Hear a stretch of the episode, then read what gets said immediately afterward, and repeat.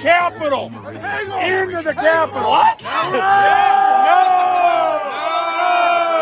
Peacefully! Fed! Tomorrow? I don't even like to say it because I'll be arrested. Well, let's not say it. We need to go. I'll say it. All right. We need to go in. Shut the fuck up, Boomer. To the Capitol. That super chat. That super chat. Whatever that was. How does that work? STFU, Boomer. All right. We need to go in. Shut the fuck up, Boomer. To the Capitol. Best super chat ever. We need to go into the Capitol. I didn't see that coming. Okay. Monument Hill.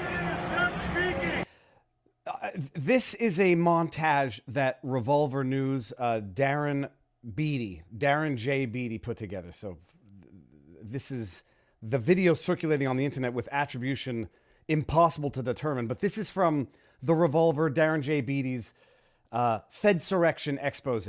This is, we're going to go through this one by one. We are going to the Capitol where our problems are. Can you believe this is for real? And this man gets one misdemeanor charge, pleads, and will probably see 0 days in jail. Can you believe this? This man, 3 years later, gets one charge, while other people had been locked in pretrial detention, tortured for years. And people are going to say it's absurd and defamatory to suggest that this man, Ray Epps, might be a Fed or some Fed-related entity? It's that direction. Please spread the word. All right. Noted. Okay, but one more thing. Yeah, so can we go up there? No? When we go in, are we going to get arrested if we go up there? Yeah. You don't need to get shot. You don't need to get shot. Leave it here.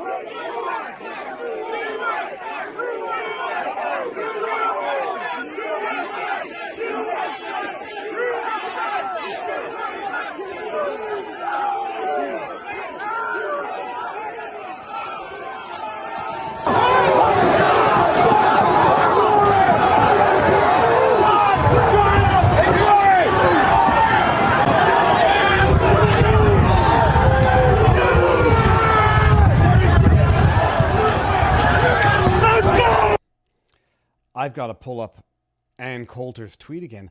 I put out a vlog yesterday, breaking it down, but I figure we'll go over this in long format because it's relevant. Hold on, let me just go here, take this window out. We're going to go back to that video. I'm not closing it down. Let's see something here. Okay, it looks good. I'm a little off center. I'm going to come back to that video. We're going to break it down one by one and just element by element because that video montage spans 2 days.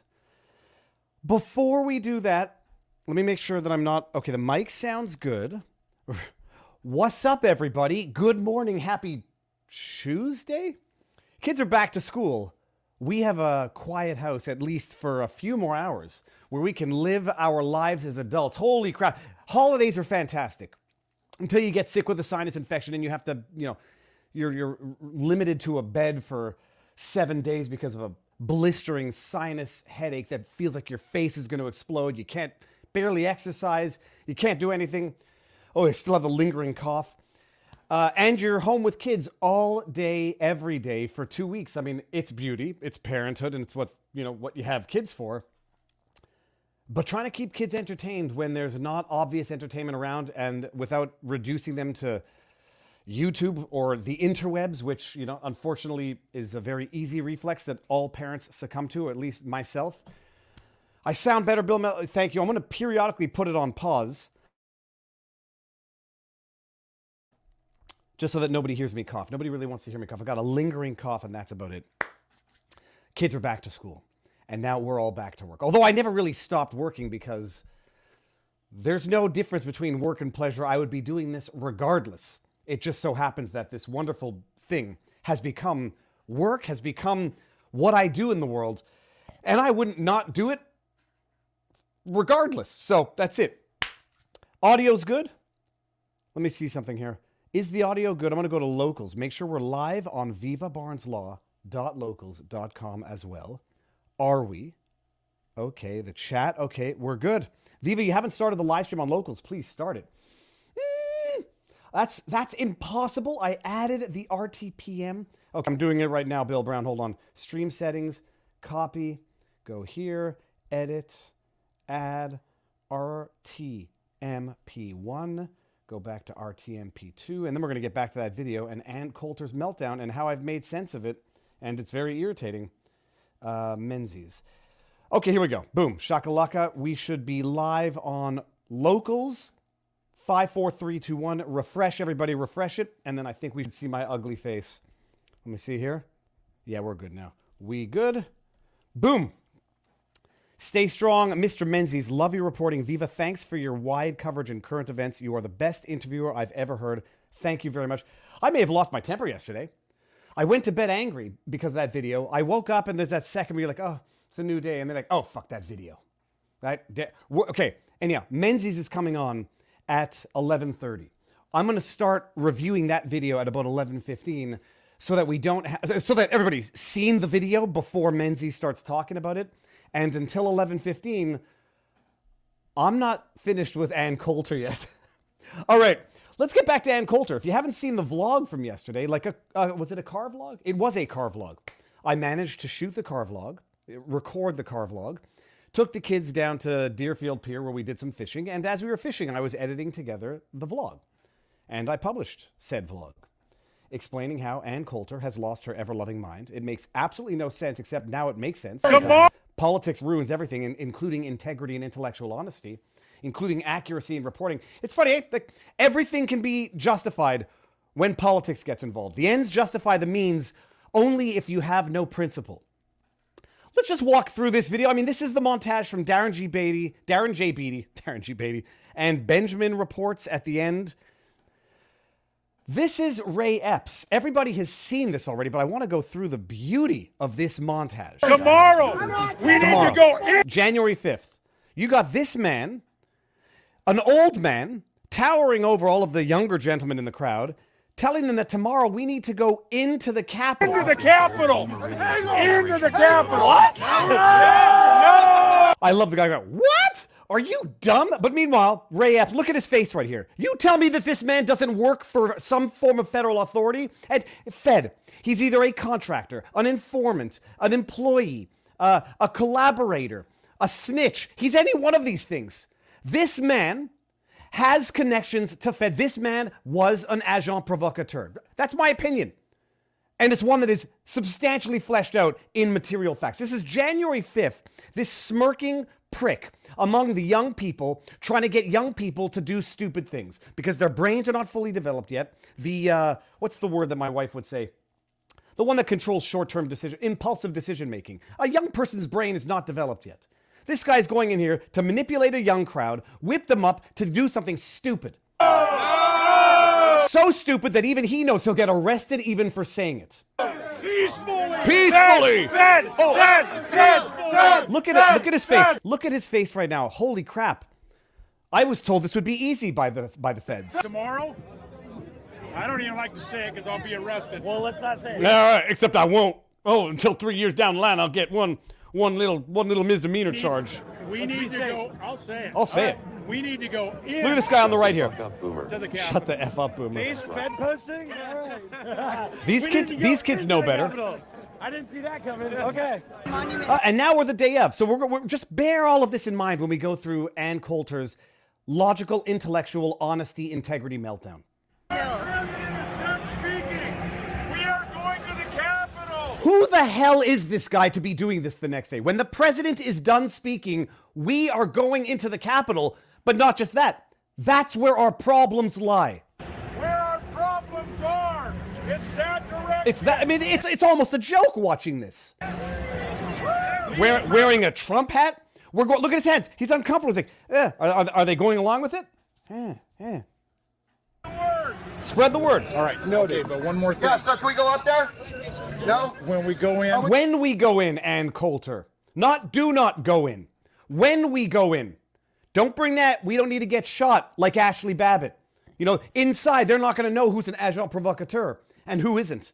They might shoot us by accident, so don't bring that in. We're going to get arrested if we go up there? Yeah. You don't need to get shot. Don't need to get shot. Someone needs to get shot. Don't want it to be us. Cops have no way of knowing who's a Fed and who's not. They might just shoot a Fed by accident. Oh, this is when Ann Coulter saying, he says, don't go in. Right after he said, when we go in, now he's saying, don't go in.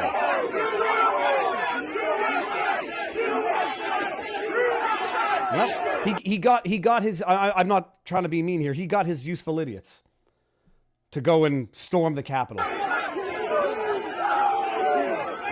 He's very happy with his work. I mean, he's so happy with his work, he texts his nephew afterwards and says, I orchestrated all of this. Oh, where is he now?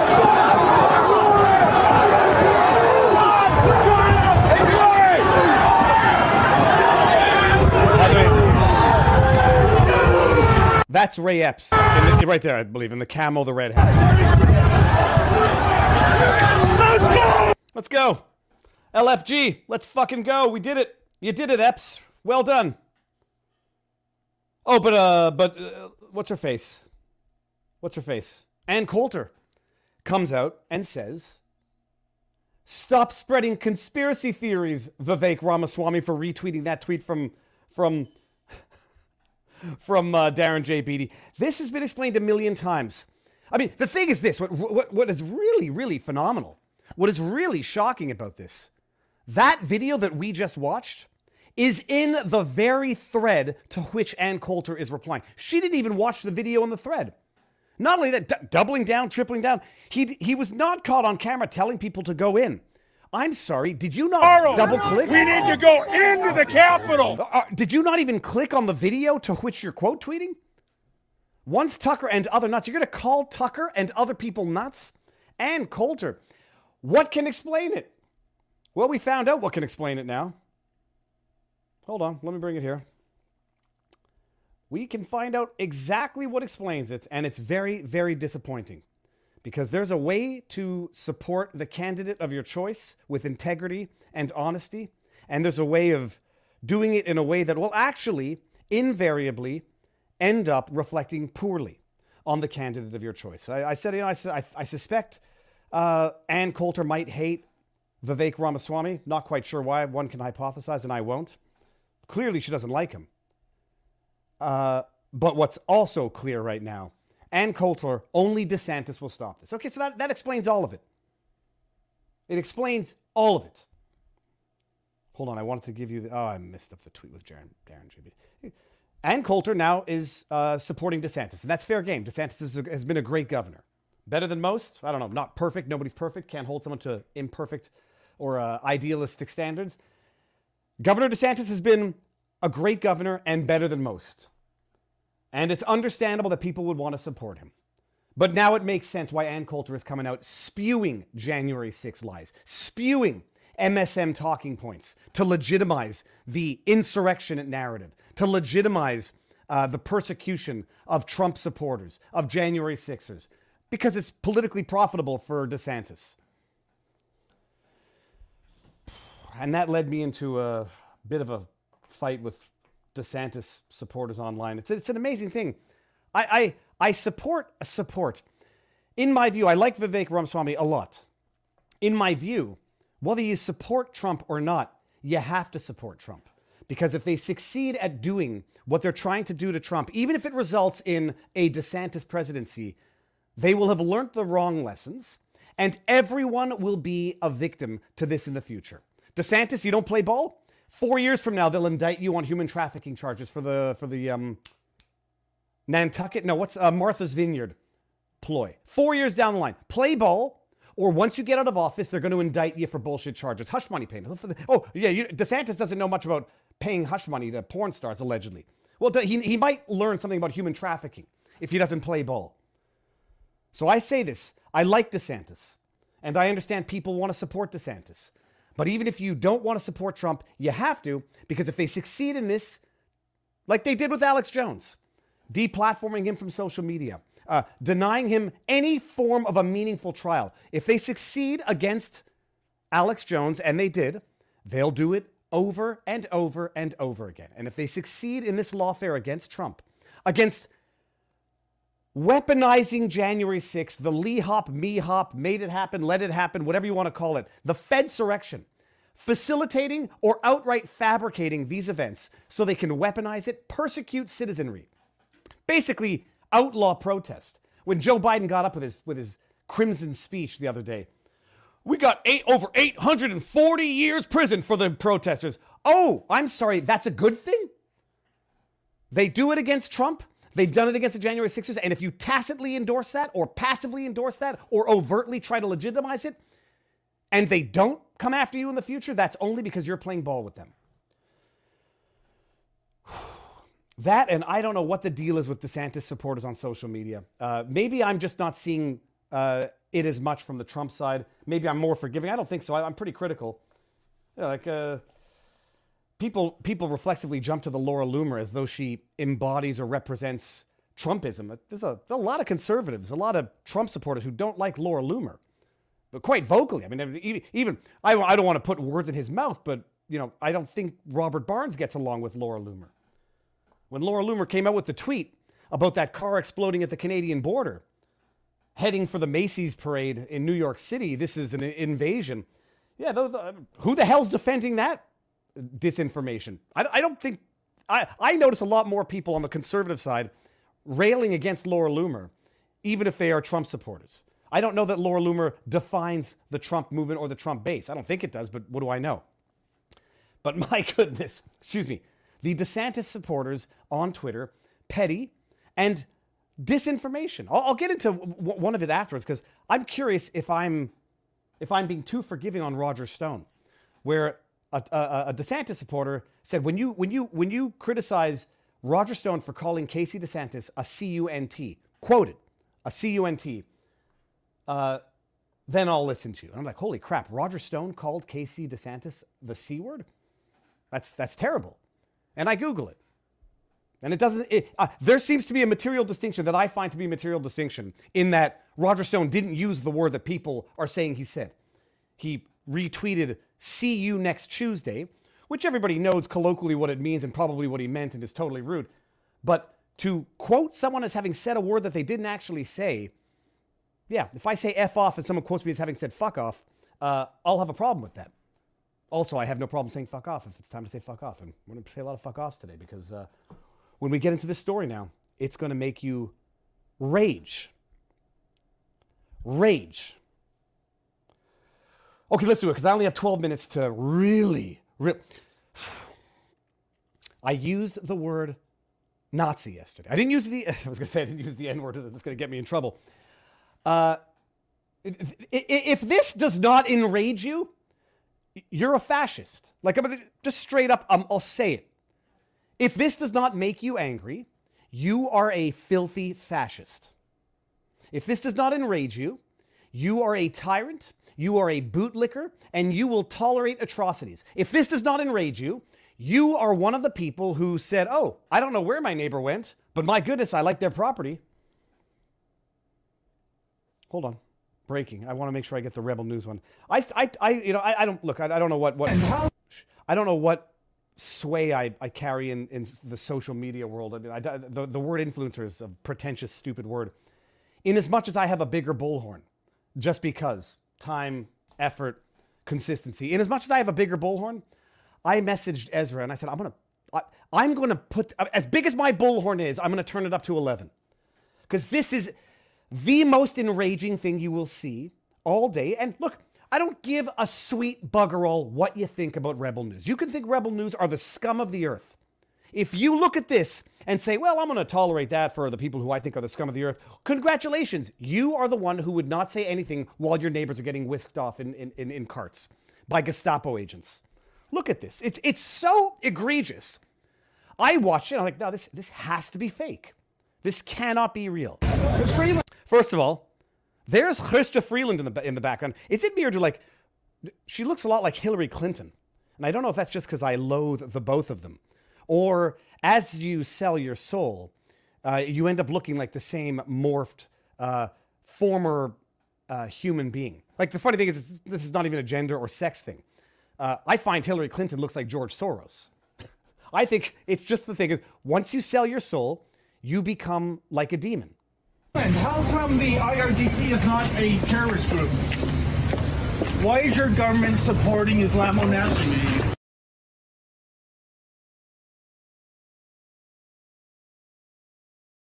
I'm on mute, sorry. The IRGC is the Iranian regime. I'll get the exact thing about it. This is for those of you who don't know David Menzies. This is David Menzies. He's a reporter at Rebel News. I don't care if you don't like Rebel News, and if you want to say they're not real journalists, go fuck yourselves. Sorry, I'm going to swear a lot today. If you're one of the arrogant pricks out there who says Rebel News isn't real news, go fuck yourselves. You're going to tell me what a journalist is? You're going to tell me who real journalists are? You can call them propagandists. You can call them activist journalists. But you're going to tell me that a man on the street asking questions to politicians is not a journalist? Go to the fiery pits of hell. Ms. Freeland, how come the IRGC is not a terrorist group? Why is your government supporting Islamo-Nazis? What? You've been mixed in. Stop. We got to get to this. Hold on a second. Google IRGC, the Islamic Revolutionary Guard Corps. Okay, that's what the IRGC stands for. So it's a fair question. I mean, Justin Trudeau declared the Proud Boys a terrorist organization. Do you guys know that? You do know that, right? Canada declares Proud Boys terrorists. Here we go. Let me just. We'll come back to this in a second, everybody. I mean, you have to know this unless you're new to the channel. AP, Canada designates the Proud Boys as a terrorist entity. Why might they do that? When did they do that? Let's just, first question, by the way, this is going to loop us into the first story. When did they do that? February 2021. What happened in January 2021? You're going to tell me there's not international collusion to manufacture that bullshit insurrection story? It was in February 2021, barely 1 month after January 6, the Canadian government declares the Proud Boys a terrorist organization, a terrorist entity. Get out of here. I don't care about the AP. Oh, that's convenient. That might give some credence to Biden's America to declare them terrorist organizations. In Canada, it facilitates seizure of assets without as much due process. Just a coincidence. Just a coincidence. Listen to this. So why are you not declaring the IRGC a terrorist organization? Supporting Islamo-Nazis. What? You didn't What are you doing? You might not even know what you just saw. Look at this. This guy's a plain-clothed nobody. Not a security for Chrystia Freeland because he's not walking with her. He's walking in the opposite direction. And then look, oh, it doesn't quite make the shoulder contact. He puts out his hand right there. Right there. Oh, that's assault on a police officer. If you What? What are you doing? You're under arrest for assault. First of all, I don't like making fun of the way people look, and I'm not making fun of him. This guy just looks like a bigger version of Dr. Evil's mini-me. I mean, he looks evil. And wait till you get a real good close-up look of his eyes. You're under arrest for assault. Why are you pushing me? You're under arrest for assault. You're under arrest for assault. Oh, they're happy. They're very happy. Police. You're under arrest for assault. Oh, I'm sorry. Are you in uniform? Dr. Evil? No, you're not. You bumped into me. You pushed me. Is there anything on this plainclothes man that indicates that he's police? I was just scrubbing. I got my credentials here, and you just bumped into me. So excuse me, police. You're under arrest. In your bag. What? I'm sorry. I'm fairly certain I just heard David Menzies ask you for your name and badge number. I'm not answering that. Please. Look at this guy's face right now. Hitler's willing executioners, Gestapo, the banality of evil. This is what it looks like. I'm just doing my job. I want to know who gave him the orders. You're under arrest. What is your name in your bag? I've heard your question. Disregarded. Nazi soldiers don't give their names and badge number. Are you crazy, Mr. Menzies? Name in your bag. You've been told you're under arrest. Am I under arrest? First of all, I love Menzies. I love him. He blocked my way. It's amazing. Oh, Menzies in the backdrop. Okay, hold on. Well, I'm not going to go. I'll play this out. And then I'll rail against this a little more after we hear Menzies. I was just scrumming Chrystia Freeland. I'm a police officer. Oh, okay. Name and badge number. Where's your uniform? You touched me. Under arrest. What is your name and your badge number? Assaulting a police officer. How is that possible? You assaulted me 3 years ago when blackface on that. That was very aggressive. All right. Oh, I thought someone was in the corner here looking at this. You mean I was asking questions aggressively? No, your actions were. No, you're acting. Oh. Lincoln, you got this on video, right? He's saying I'm pushing people. Thank the sweet Lord Lincoln got that. It's Lincoln J. who got that on video. Thank goodness. Can you imagine how many times they've done this when they haven't gotten it on video? Oh, I'm sure they don't weaponize this. You know, we want to talk about racializing it. How many people, how many persons of minorities have they done this to? Oh, here, I touch you. You're under arrest for assaulting a police officer. Pull over? Yeah, that's an absolute falsehood. There were feet were shuffling. So now there were feet shuffling. There were feet shuffling. Look at this guy. I didn't touch a single person. That was a little bit aggressive for what was happening. Get that. You got it. You're under arrest. Oh, get that mic on my face. Well, I'd like an ongoing record of my under arrest. Can I have the microphone? Okay. I always say the audacity, the courage of this guy. Okay, I'm not wasting any more of his time. I see him in the backdrop. David, let me see. I'm gonna bring you in. Hold on, I got the stop screen. Sir, how goes the battle? Well, first of all, Mr. Fry, I hope you had a Merry Christmas and Happy New Year to you. And wow, 2024 is really off on the right foot. David, look, I've been watching you for a long time. Yeah. People can call you all sorts of names, but my goodness, do you have balls? I mean, I hate to use the crass expression. You have audacity to just continue going in that. Okay, first of all, how are you doing, first of all? Let's, before we get into everything. Oh, I'm okay. I'm kind of like my Timex watch, takes a licking and keeps on ticking. And, you know, it's funny. I really appreciate the comments about my testicular fortitude and how I get out into the field. But, you know, Viva, when you think about it, I'm not doing anything extra special. I'm doing what the mainstream media used to do, and that is scrum cabinet ministers. Ask tough questions. I mean, this was surreal what happened yesterday. We never thought this was going to go haywire like this. We were there. And by the way, we didn't know in advance. We only found out once we got on site about an hour and a quarter before the actual vigil began. This is the ceremony or a remembrance event for the 4th anniversary of the Ukrainian Airlines flight that was shot down, 179 innocent civilians killed.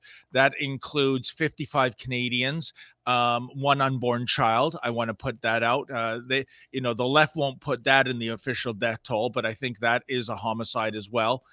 And what we wanted to do is find out if the people, you know, there'll be people from all political stripes of all levels, because I was at the first commemoration 4 years ago.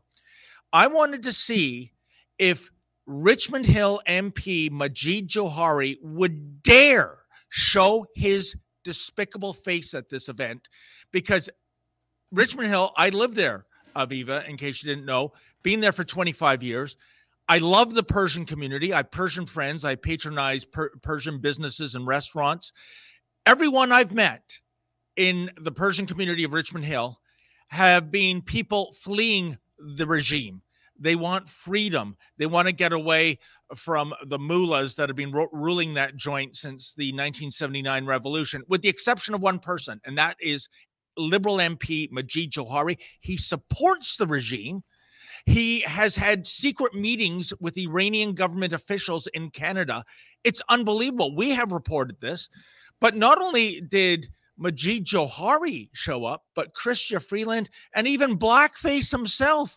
The utter chutzpah, you know, Viva, because we're talking about mass murder that happened 4 years ago. And Blackface gets up there and he says, yeah, you know what? We're going to look at putting the IRGC on the terror list. Look at, I mean, for goodness sakes, Donald Trump did this. And to his credit, it must be, a blue moon, because I'm going to give a shout out to President Joe Biden. He didn't take them off the terror list. But meanwhile, we've had all these dozens and dozens of Canadians massacred. And Blackface 4 years later is still going, we're going to try to find a way. Find a way. You are a propped up majority government, in effect. You can do it tomorrow if you wanted to. I think the timing is suspect. I think we're heading into an election either this year or next. And this is the Blackface Liberals trying to curry favor with the Persian community. But that's one story. The other story is when we saw Fräulein Freeland walking into the venue, I couldn't resist asking her that question. The question that the mainstream media should be and isn't asking, how in blue hell is the IRGC not on a terror list? This is, they're propped up just like Hamas, just like Hezbollah, by the Islamo-fascist regime in Iran. And, well, you saw what happened. I think, as they say over in the UK, Viva, that was a stitch-up. That officer saw me coming, and I sure didn't see him coming. I'll tell you, I swear to God, I felt him before I saw him, which is to say my focus was on Freeland, and then, boom, I bump into somebody. Or before he bumped into me, and as the video shows, he threw his arm out. And I think this is a despicable assault, not just on David Menzies or Rebel News, but on freedom of the press, my friend. Before we even get there, going all the way back to the airline that was shot down, I mean, I remember it. And unless I'm misremembering, in the days following where everybody understood what had happened, it was shot down. They thought it was they mistook the commercial airliner for a military airliner. And if I recall correctly, and correct if I'm wrong, if you remember, was it not the fact that Trudeau was still referring to it as a crash and not what many people believe was a terrorist incident? 100%. That is no crash. When you are shot out of the sky by a missile, it's a terrorist attack. There's no other way to describe this. And if you look at the chronology of Eva, this happened, I believe it was 5 days after Soleimani was thankfully assassinated. And this was, I think, and people in the Persian community that I speak to that are anti-regime, they think this was the regime sending a message that it was a deliberate attack. It is absolutely shocking. And you are quite right. I have seen that descriptor, a crash.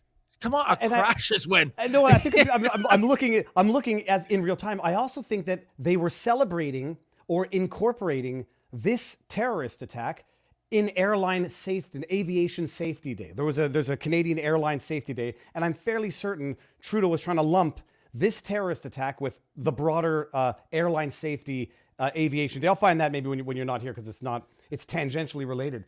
So I don't know how you can be safe as an airliner when there's a military unit focusing a missile on you. I guess maybe we have to look at getting, planes like Wonder Woman's, the invisible plane, so nobody can see it. Maybe that's the solution, but that's preposterous. So you see, I like Fräulein Freeland is better than me just, saying her name. You see her, scrumming. I don't like the word because it's it makes me think of rugby where there is physical contact in it, but whatever. It's the term where you go up to a journalist as they're walking on the street and you ask them questions. So you're asking Chrystia Freeland this question. And I think it's clear from the video, you didn't see this guy, but he came in the opposite direction. Who in the name of holy hell is he? Do you know who he is yet? Not yet, Viva. And I got to tell you, for me, this was a sense of deja vu. In December 2021, my ace cameraman and I, that would be Lincoln J., we were outside a downtown Toronto restaurant. It was early December, and we were there. We knew the prime minister was coming there because it was one of these $1,700 a plate fundraisers, proving, I guess, P.T. Barnum was correct. There's a sucker born every minute. But the focus was this. Before that event, in which people were packed in like sardines, including the mainstream media, which Trudeau funds like a sugar daddy, and they were warmly welcomed. The prime minister stated, for Christmas time, this is Christmas 2021, please don't get together with your family and friends. We're in a pandemic. COVID-19 is very serious. Let's not infect people unnecessarily. And Viva, by the same token, blackface is, jamming them in like it's a Leafs game at a $1,700 plate dinner. And my only option. This is it, right? This is the one, right? Here we are. So this is me on a public sidewalk. The motorcade comes along. Huh? They know who I am. Look over. It's my car. Yeah. And, you'd like to see that. I wouldn't like to see that at all. He says you get hit by a car. You'd like to see that. Because people don't like. I'm going to bring up the other journalist getting assaulted afterwards, but this is you. How this is a year ago? December 2021, Viva. Okay, 2, 3. Jeez Louise. And we'll another example. What are you doing? Get off me! Hey, I can. Hey, this is assault. And then they slam your face. I'm on a sidewalk. What is this? I'm on a sidewalk. All right, we'll stop there, but that is the that's the incident. Indeed, and Viva, it's a private restaurant having a private event. We're not going to storm that. They have every right to cherry pick who they let in and who they keep out. But I was on a sidewalk, and they know who I am. They see the Rebel News mic flash. They know I am no threat to the Prime Minister whatsoever, but his Royal Canadian Mounted Henchmen. Without identifying who they are, without wearing a badge, anything, grab me. And if your viewers do go and take a look at that video, they smash my head off a wooden fence, and they physically assaulted me. For what? All I was going to do, because I knew I only had one opportunity to ask one question, was, Mr. Prime Minister, how can you justify this hypocrisy of telling Canadians to not get together at Christmas time? And yet here you have this jam-packed fundraiser. And I was expecting he would just do that goofy smile, or he would wave as he bolts into the restaurant. Not in my wildest dreams, Viva, did I think that these thugs would grab me and assault me. And yet look what happened yesterday. Deja vu all over again. They haven't learned their lessons. We're in federal court, by the way, suing the Prime Minister and the RCMP regarding that. But it doesn't look like they learned their lesson, of leaving journalists alone on a public sidewalk. So you are in fact suing them for that incident in December 2021. Correct. Yes. Jeez, and it's so we are now January 2024. So the wheels of justice move slowly. They sure do. So yesterday, or the incident, you ask her the question, this guy in plain clothes, even when he's arresting you, I couldn't see anything on him that indicated he was a police officer. Correct. Did he shoulder you, or I thought he looked like he missed the shoulder, then came out with the hand? It's hard to say, because as I said, my focus was on Freeland, and I felt him before I saw him. But when I look at the video, Viva, it looks like he's doing, as they say in wrestling, a clothesline. He's sticking his arm out. And, I think the video says all you need to know, to tell you the truth. And we're looking for other videos, because there were other people. I noticed a bunch of people with their cameras afterwards, but 100%. And there's closed circuit TV, the security TV for the Richmond Hill Center for the Performing Arts. I'm sure as part of our litigation, we'll be reaching out to get that as evidence. But in no way did I intentionally even brush this officer. Why would I? I was focused on trying to get a comment from Freeland, and when you see the contact, what do they call it in hockey? Incidental contact, I guess. For him to go, on full red alert, you're assaulting a police officer. What? I mean, one hand has the microphone. The other hand is just free. It's not in the shape of a fist. I'm not pushing anyone. It was an outrageous overreaction. So outrageous that when I was handcuffed in the police cruiser and they were about to take me down to the station to throw me into the cooler, they did a detour. And and it was kind of like catch and release. First, they drove me to the back of a school that had been dismissed. And at first I thought, I know Richmond Hill well. I go, this is nowhere near the police station. Geez, I'm not on the Cherry Beach Express here. I'm not going to be. I've never been in cuffs before. I've never had the way the guy, assuming he's a real cop, the way he, they're going for hand control. I see him with a hand on your wrist, controlling your wrist, just to be manhandled like that. Is already the stuff of some people's nightmares, but you're cuffed, you're in the back of a cruiser. What do you think they're doing with you? Like, you have no idea if they're taking you out to a back alley to beat the ever-loving piss out of you. You know, I got to say, the York Regional Police in the SUV, I think they were good guys, just following orders, as the saying goes, I suppose. But it's very uncomfortable. You know, they gave me one concession, which is originally they had my arms handcuffed behind me, and I said, "Officers, please, I'm not going to run. I'm not going to do any trouble. Can you handcuff me in the front? Because I have a double hip replacement. And if I contour into that tiny area, it potentially might injure me." And they acquiesced to that, to their credit. But yeah, when they drove me to the back of a schoolyard, I'm thinking, oh no, am I going to get the Cherry Beach treatment? But no, it was just, they got a call. And it was that the Mountie was not going to press charges. So they let me go. And I think on sober second thought, he thought, oh my gosh, there were so many people ringside filming this. It's on closed circuit TV. We have video. This is already a disaster. So he was already backtracking on this so-called assault did on him. This is so the jurisdiction here. You have the York Regional Police, the YRP. Did they put out a statement about this? Not to my knowledge. That's a good question. I should look into that, though. So I'll check into that, because I know I get some DMs and there's private stuff that I don't disclose until it's public. So the York Regional Police, but what jurisdiction was Mini Me, Dr. Evil, who arrested you in the first place? Is he RCMP? Allegedly. I still don't know his name nor his badge number. And I was under the understanding, this happened, by the way, back in December 2021, Viva, that I was under the understanding that, you know, when you're under arrest, when, you know, people come up to you, especially in plain clothes, he's not in a uniform. He's not wearing a badge. Kidnapping you. Like, who the fuck is, I'm sorry, who is this guy? I'm going to let you cuff me, name and badge number. And he like, not, no. And he looks crazy. He looks crazy too. I know. And you saw, you know, how trumped up this was. I think this was a frame job. Going back to 2021, I can't prove this, but this is what I think.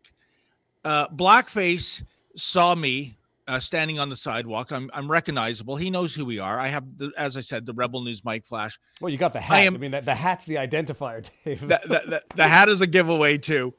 And Viva, I honestly think the prime minister said to his Royal Canadian Mounted Thugs, boys, give them the works, because I can't see the Mounties on security detail for the prime minister unilaterally jumping out of their SUVs and roughing me up. They, you know, because first of all, it's illegal. Why would they do that? I really think it was the prime minister ordering him to do that. I don't know what happened with Freeland. I think maybe this guy was acting on his own accord, and he might have been one of the Mounties, by the way, on the security detail back in 2021. I'm not sure, Viva, but in no way would I ever touch a hair on her chinny chin chin. Freeland. It goes without saying. It's not like you're known for being maybe abrasive as a journalist, but it goes without saying. The issue is, I keep saying, like, imagine there had been no cameras, but when they're doing this to a reporter, unless they're banking on your cameraman not recording at the time, it's also just tactically outrageously stupid to do it to someone who's recording the whole thing. But depending on the angle, you miss that one angle, and then they say, well, you got no evidence to disprove the assault. How many times have they done this to other people and gotten away with it when there were no cameras? That's a great point. And in all fairness, Viva, if I had been an individual wearing a ski mask, you know, and camouflage, and I had some kind of foreign object in my hand, oh yeah, I could see the police intervening, but they know who I am. They know I'm not going to harm anyone, unless maybe in Canada today, Viva, impolite and insensitive questions are considered weaponized things, and you have to be put away because you're just not part of our little blackface polite society. Hey, we're not far from there. Who do you know who the woman that was with Chrystia Freeland is? I do not know. Okay. I'm assuming probably one of her staffers. Because they both looked very happy as it was happening. Like, I'm not trying to project too much. I'm not trying to read into their faces. They looked very, very satisfied and content. It was... Well, you know, Freeland always has this cat that swallowed the canary smile. I mean, it's so annoying, you know, but I guess she can't help it. But there's such smugness there. And you're right. A lot of people online have commented that it looked like she was just getting enjoyment out of this. And if that's the case, I think that's downright evil, especially since, Viva, you know, in a previous life, Fraulein Freeland was a journalist herself. Doesn't she have some empathy for the rank and file practicing journalism out there? Well, I guess not when it comes to the independent media. No, she doesn't. I thought you were going to say in a previous life she was, a Nazi of Nazi origins herself. So now, from what I understand, you guys are say you Rebel News, whoever files this suit, you're definitely suing the police over this. 100%. My boss Ezra Levant was in touch with a absolutely fantastic lawyer in Calgary, Sarah Miller. We're going to be putting together a lawsuit. I believe it's based on 4 separate charges. And I believe we're going after the Royal Canadian Mountain Police, of course, York Regional Police, and perhaps even Fraulein Freeland herself. But we have to, Viva, because this is so offside. This is what happens in banana republics when it comes to journalism. Actually, I take that back. We can't grow bananas in Canada. Let's call ourselves a maple syrup republic, okay? But we have to take a stance with this because it is so egregious and outrageous that it can't be tolerated, my friend. I know it's over the top, and what blows my mind, and I'm going to get to these when we're done, is some of the responses. You get Dale Smith, a journalist, saying, "Oh, look, Pierre Poilievre is going to bat for Rebel News." And he puts news in quotes, as if to say, even if one thinks that you're not a news outlet, that this is going to be somehow justifiable or tolerable in a allegedly free and democratic society. It was so over the top, but once it catches Elon Musk's attention on Twitter, It's gone supernova. So we'll it's gotten as much attention as, well, it'll get more in the days that are coming. So and Viva, if I may say, that's a very good observation. We see this from our haters and those in the mainstream media that don't like us, this business of putting news in quotes, like as though we're, I don't know, cosplay performers. I mean, the audacity, the CBC, 'twas ever thus funded by over $1 billion a year. But now all the mainstream media outlets, they're getting their payola from Sugar Daddy Blackface. And I can tell you, back when I went to journalism school at Ryerson, or whatever the hell they call it now, for 3 years, even those professors who were left of center, which even back then was the majority, if they were still alive today and see what's happening in terms of Canadian journalism being funded by the federal government, they would be sickened to their core. It is an outrageous conflict of interest. I mean, the entity you're supposed to be covering and scrutinizing is paying your bills. I mean, it's just unbelievable. Paying them directly, indirectly, and now with this Google link tax, even more surreptitiously, indirectly. Like, so people know this. I mean, everybody watches the channel. $1.2 billion funding to the CBC Radio-Canada from the federal government. True, it's whatever government's in power, except one wants to defund it, the other one wants to increase its funding. $600 million bailout for print media back in 2018.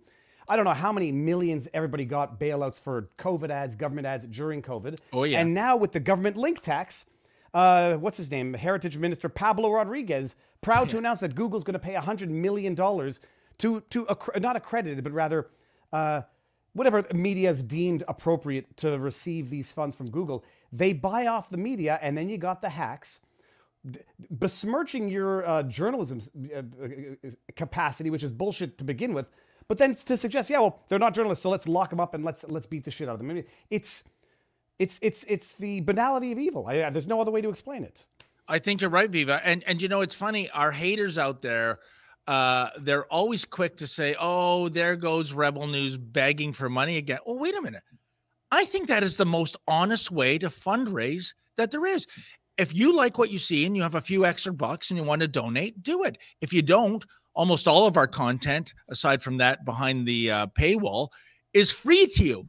How is that shameful compared to what mainstream media outlets are doing, which is sucking from the taxpayer teat? They're taking it right out of your bank account. Well, assuming it's not frozen, that is, every 2 weeks, right? So you think you're on the high road because that's your business plan?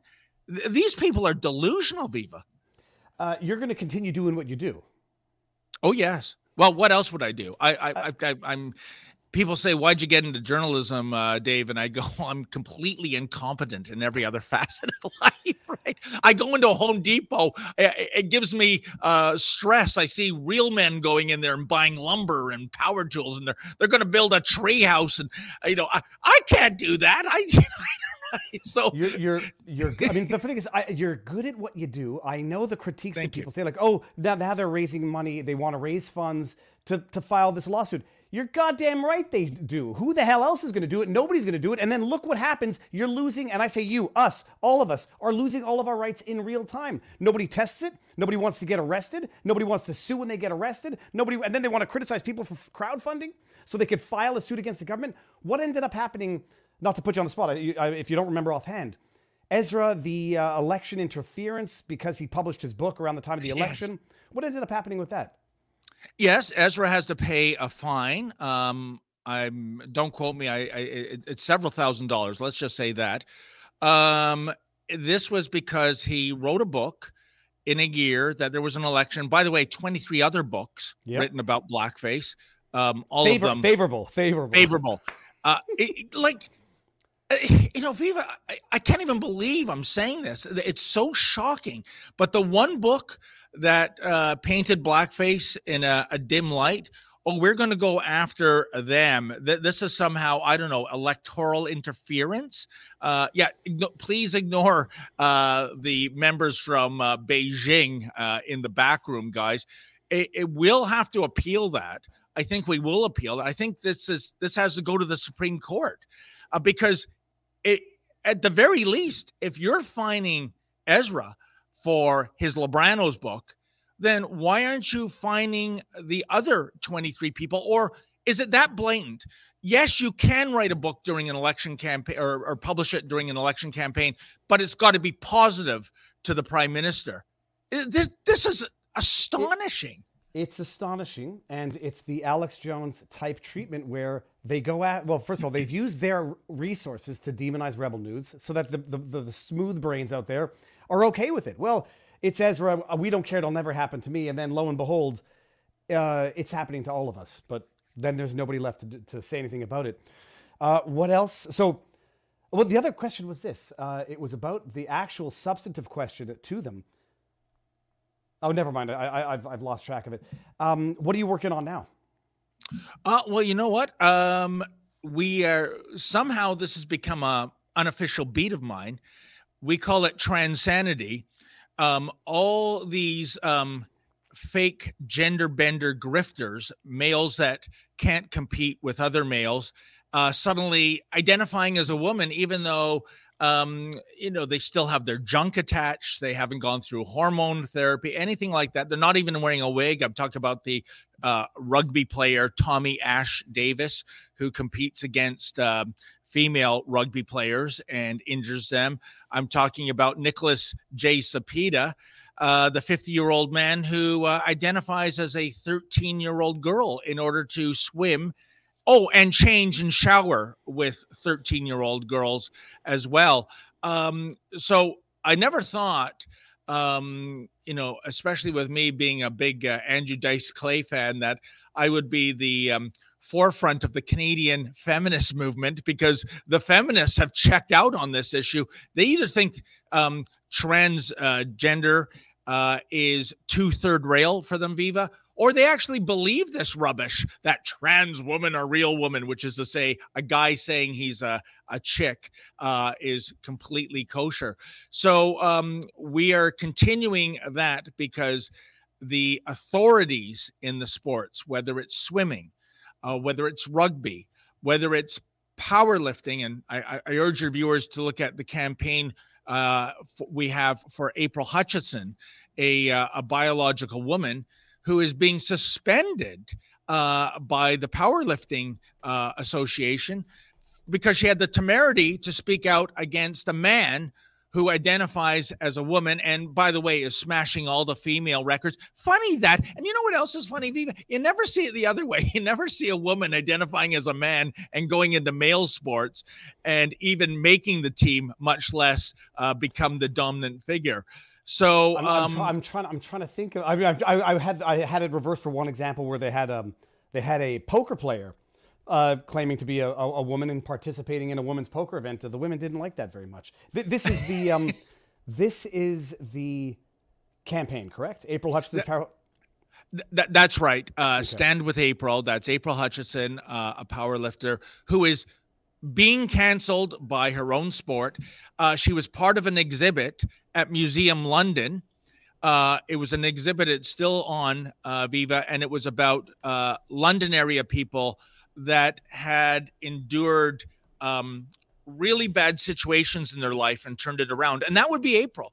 Once upon a time, April, she wasn't a champion powerlifter. She was an alcoholic and suicidal. And she got into powerlifting and turned it around. And the woke mob at Museum London, they learned about her speaking out against men infiltrating their sport and wiping the floor clean when it came to the female competitors. And guess what? Her exhibit was taken down and she was told, "You are persona non grata." It is absolute insanity out there. So we're still following Nicholas Cepeda. I believe the next event he's at is in Orillia on the weekend of January 19th to 21st. And I just wonder if this grifter will have the chutzpah to show up yet again, pretending to be a 13-year-old. And I got to tell your audience this, Viva. He is a York University professor in the psychology department. And get a load of this. Two of his specialties, children and youth. Yikes. I'll tell you, I think psychiatrists in general are crazy people to begin with, as are lawyers and a lot of type A personalities. That's got three strikes against it. And I have some thoughts, questions I would ask this individual. Whatever happened with the prosthetic boob person, the workshop class? That would be Busty Lemieux. And he is now at a Hamilton school, and it's one of the greatest unsolved questions of that saga. When he was carrying out this charade with those giant Z-cup breasts, the only on-the-record interview he ever gave was to the New York Post, in which he said, Viva, people say, "Why are you wearing these prosthetics?" But they're not. They're actual real memory glands. You see, I've got a very rare medical condition. Oh, I'll say 1 in 8 billion. Never mind. I have a very rare medical condition. And at 38, I started to develop. And then we caught him red-handed. It was the day before Good Friday at a Burlington mall. And he was breastless. And never in my career as a journalist that I ever imagined I was going to ask the question, "Mr. Lemieux, where are your breasts?" Right? But he has been mollycoddled and protected by the school boards, plural, because he's at a different region now, and the teachers' unions, even though I would argue that you on the record said you couldn't do anything about this, that this was a medical issue. To me, Viva, that's like lying about a handicap. Right? In order, I don't know, to park in the handicap spot. To me, this is something where he should be fired with cause. You lied to your employer. But no, because it's allegedly in the Transanity file, these people are special. They have to be mollycoddled. We can't do anything because to be called a transphobe, that might be almost as bad as being called an Islamophobe, maybe even worse these days. So this guy is now at a Hamilton school. I believe he's currently identifying as a male, and maybe he's taken off those props or he had breast reduction surgery. Who knows? And yeah, life goes on, but we're we'll be on that file too. And it was absolutely so shameful how the school boards, the union, and even the invisible man at Queen's Park the Minister of Education, was absolutely silent on this file. We'll try to scrum him again and just to see what he looks like in the new year if we can track him down. Just don't get even more. Once we're done, I'm going to go over the other incidents involving Drea Humphrey, Alexa Lavoie, yourself. I'm going to go over the other incidents because this is not the first time a journalist at Rebel News has been assaulted. But Dave, hold on. Before we leave, I want to bring up a few here. Thank you, David, for interviewing David Menzies. The PM blackface attacks on David and Rebel reporters is 1933 Germany. Yeah, thank you. And it has that whiff to it, doesn't it? How much different would it be? Like if people don't like the Nazi Germany analogy, how about just Soviet Russia? Knock on the door. You're coming with us. This man detained you for no reason. He was not a uniformed officer. There was no anything. I wouldn't feel safe for a minute being cuffed in the back, and they were so gracious to cuff you in the front so that they wouldn't hurt your arms and your hip. It's out. Outrageous. And the fact that they dropped, so they and then they release you with no charges. Sorry, how does that work? They take you to the police station. How long are you there for? And then how do they say goodbye? Have a nice day. Oh, that's the thing. En route to the police station, they did that U-turn and took me to the back of that school. But I'll leave you with this, Viva, because the big boss man himself, Ezra Levant, is coming into the studio, and I got to appear on his show. I could understand if I was treated this way, say, in communist China. But then again, let's never forget that some 11 years ago in Toronto, Justin Trudeau, before he became prime minister, said he had admiration for the basic dictatorship of China in terms of how it gets things done. So maybe that is the answer to this mystery of why independent journalists are getting abused by his henchmen. He likes the idea of calling the shots, like the people he admires in the communist Chinese regime. And, actions speak louder than words, don't it, my friend? Well, first of all, may this be amplified to the tops of mountains. David, thank you for everything that you're doing. What's your handle on Twitter before we go? Where can people find you? I guess it would be @TheMenzoid. And if your viewers want to see our videos, rebelnews.com. We have a YouTube channel. We're on all the other platforms. And I wish you and all your viewers, Viva, a very happy new year in 2024. I would say stay out of trouble, but that's not going to happen. Just stay safe when you get in trouble, Dave. Thank you very much for coming on. It's been fantastic. Thank you, sir. All right. Have a good day. That's amazing, people. Oh, my goodness. We're going to go over to Rumble. We went for a little longer on YouTube than I had anticipated. YouTube and Rumble. We're going to end this on YouTube and come over to Rumble. Before I do that, I wanted to say this. Looks like it was a setup to intimidate Rebel News. Absolutely. It's a no-brainer. Hold on. I'm going to cough. Okay. Excuse me. I'll tell you a funny story. Remind me for the locals after party. I embarrassed myself this morning. Qualified immunity allows tyrants an unlimited amount of blind order following stormtroopers and QI as it is today. I agree. Oh, well, you don't want to... If you end qualified immunity, people are going to be afraid to become politicians if they're going to be able to be sued for the consequences of their actions. Anyhow, it needs to be revamped. I understand the argument both ways. It needs to be revamped. There's no license to be a journalist in America. There's no license to be a journalist anywhere, but... Accredited does allow you access to certain locations. If you don't get accreditation, you're not allowed behind certain velvet ropes. Okay, we got here. Viva Fry, you are my favorite long-haired hippie. Is Canada like day-old croissant left on a counter? Canada has become like six-day-old gas station sushi with management that refuses to get rid of it. I'm being glib. But Canada is going dark places. And I say the only silver lining is that video, oh, did I go crazy with that yesterday? That video is getting some serious traction. All right, everybody, if you are so inclined, I should not, get over here. Get your butts on over to Rumble. Someone I noticed in the chat said, as a religious person, Vivas, try not to use the Lord's name in vain. I do my best. Even as I don't know, I'm not a non-believer, I'm just not religious, but I am superstitious. So I will apologize for my transgressions. Because nobody's perfect, and I know that I make mistakes. As I made one this morning, I'll tell you on locals afterwards. Come on over to Rumble. We're going to end this here. Let's see, we're at 2,035. May that number drop below 2,000. Before you go, drop a thumbs up and drop a comment and hit the thumbs up and mash that thumbs up. If anybody wants to, go and get some merch, you know where to get merch, people. VivaFry.com. Let's see what's up on the merch site today. We got tumblers. Oh, there we go. We got tumblers. Yes. With all of the wonderful catchphrases. Distrust and verify. Don't feed the feds. I like that one. Every fear hides a wish. I might have to actually attribute that one. Fed. Motivation is the master of reason. Good. Look at that. Okay, go get some merch if you're all so inclined. Or, even more better than that, more better and most bestest, come on over to vivabarneslaw.locals.com, where everyone is above average, and I'm going to ask our locals community, am I in the wrong about my take on Roger Stone?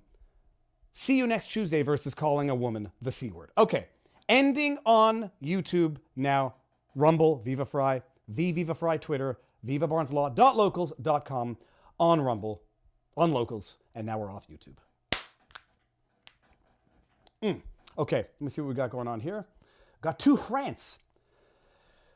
Oh, I'm not done with the Rebel News stuff yet either, by the way. I want to show you some blasts from the past. Welcome to the Rumble Dark Side. Get this out of here.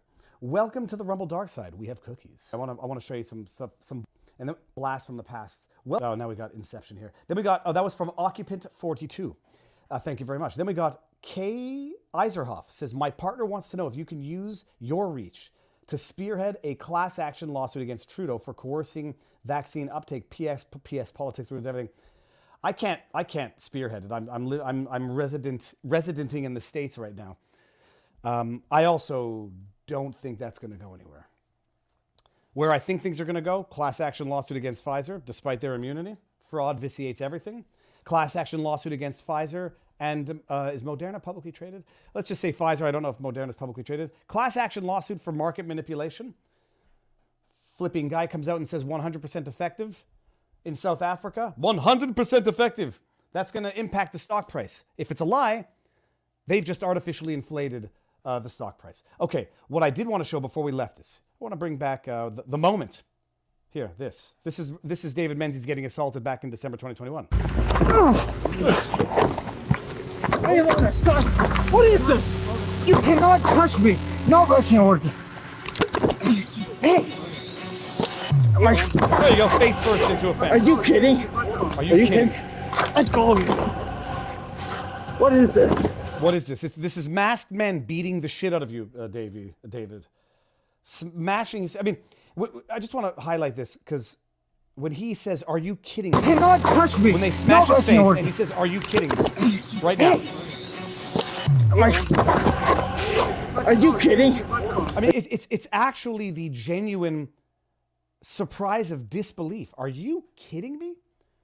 You just smashed my face into a wooden fence, and but for the grace of God, it could have been a brick wall. Are you kidding me? No, we're not kidding you. We are the law. Dak Knob or Danob says, Canadian Gestapo. Russell Warren, too, says, a coffee mug had mean words on it. Okay. But just to also highlight, people said, this, they were targeting Rebel News. Of course they are. And what I love is, where is it? And just like that, no. The picture is widely considered, no. Where was the thing? Come on, man. Oh, it's, I'm still going down. Okay. Here we go. This is not, like, I like this. Like, this is consistency. I forget my own tweets, but I don't forget my own consistency. This is from August 25th, 2022. What was it in response to? I don't know. It's in incognito. I'll go to, actually, I'll just see what the tweet was in response to. This says, your police and bodyguards assaulted 3 Rebel News online journalists, Alexa Lavoie, Drea Humphrey, and the Menzoid, while you repeatedly demonize the news agency. This was in response to Justin Trudeau saying Rebel News is not real news. Journalists should not be harassed. Oh, and I have a typo in it. It's too late to edit. Journalists should not be harassed, threatened, or assaulted, and you should resign. Here, and let's just go through each and every one of them. Remember when they shot Alexa Lavoie in the leg? They, the RCMP, I believe it was the RCMP, point blank with a tear gun canister, point blank in the leg. Rebel Fox News got on it back when they, I guess, I don't know, were still news-ish. Rebel News journalist, I was assaulted by Ottawa police. Oh, I guess it was Ottawa police. At point blank range. They shot Alexa Lavoie in the leg with a tear gun canister gun, and she was wailing and sobbing as anyone in their right mind would be. Point blank. She had her credentials. She had her mic. Shot her in the leg with a tear gun canister gun. Then you got Drea Humphrey. That was a screen grab from the video where they, Trudeau's goons, manhandle a woman of color, if that matters to identity politics. But of course, we all know that Justin Trudeau's a deep racist. I mean, we know that. And then we have Menzies right here. So this is a history of assault on Rebel News journalists. A history of assault for someone who has a history of demonizing that outlet.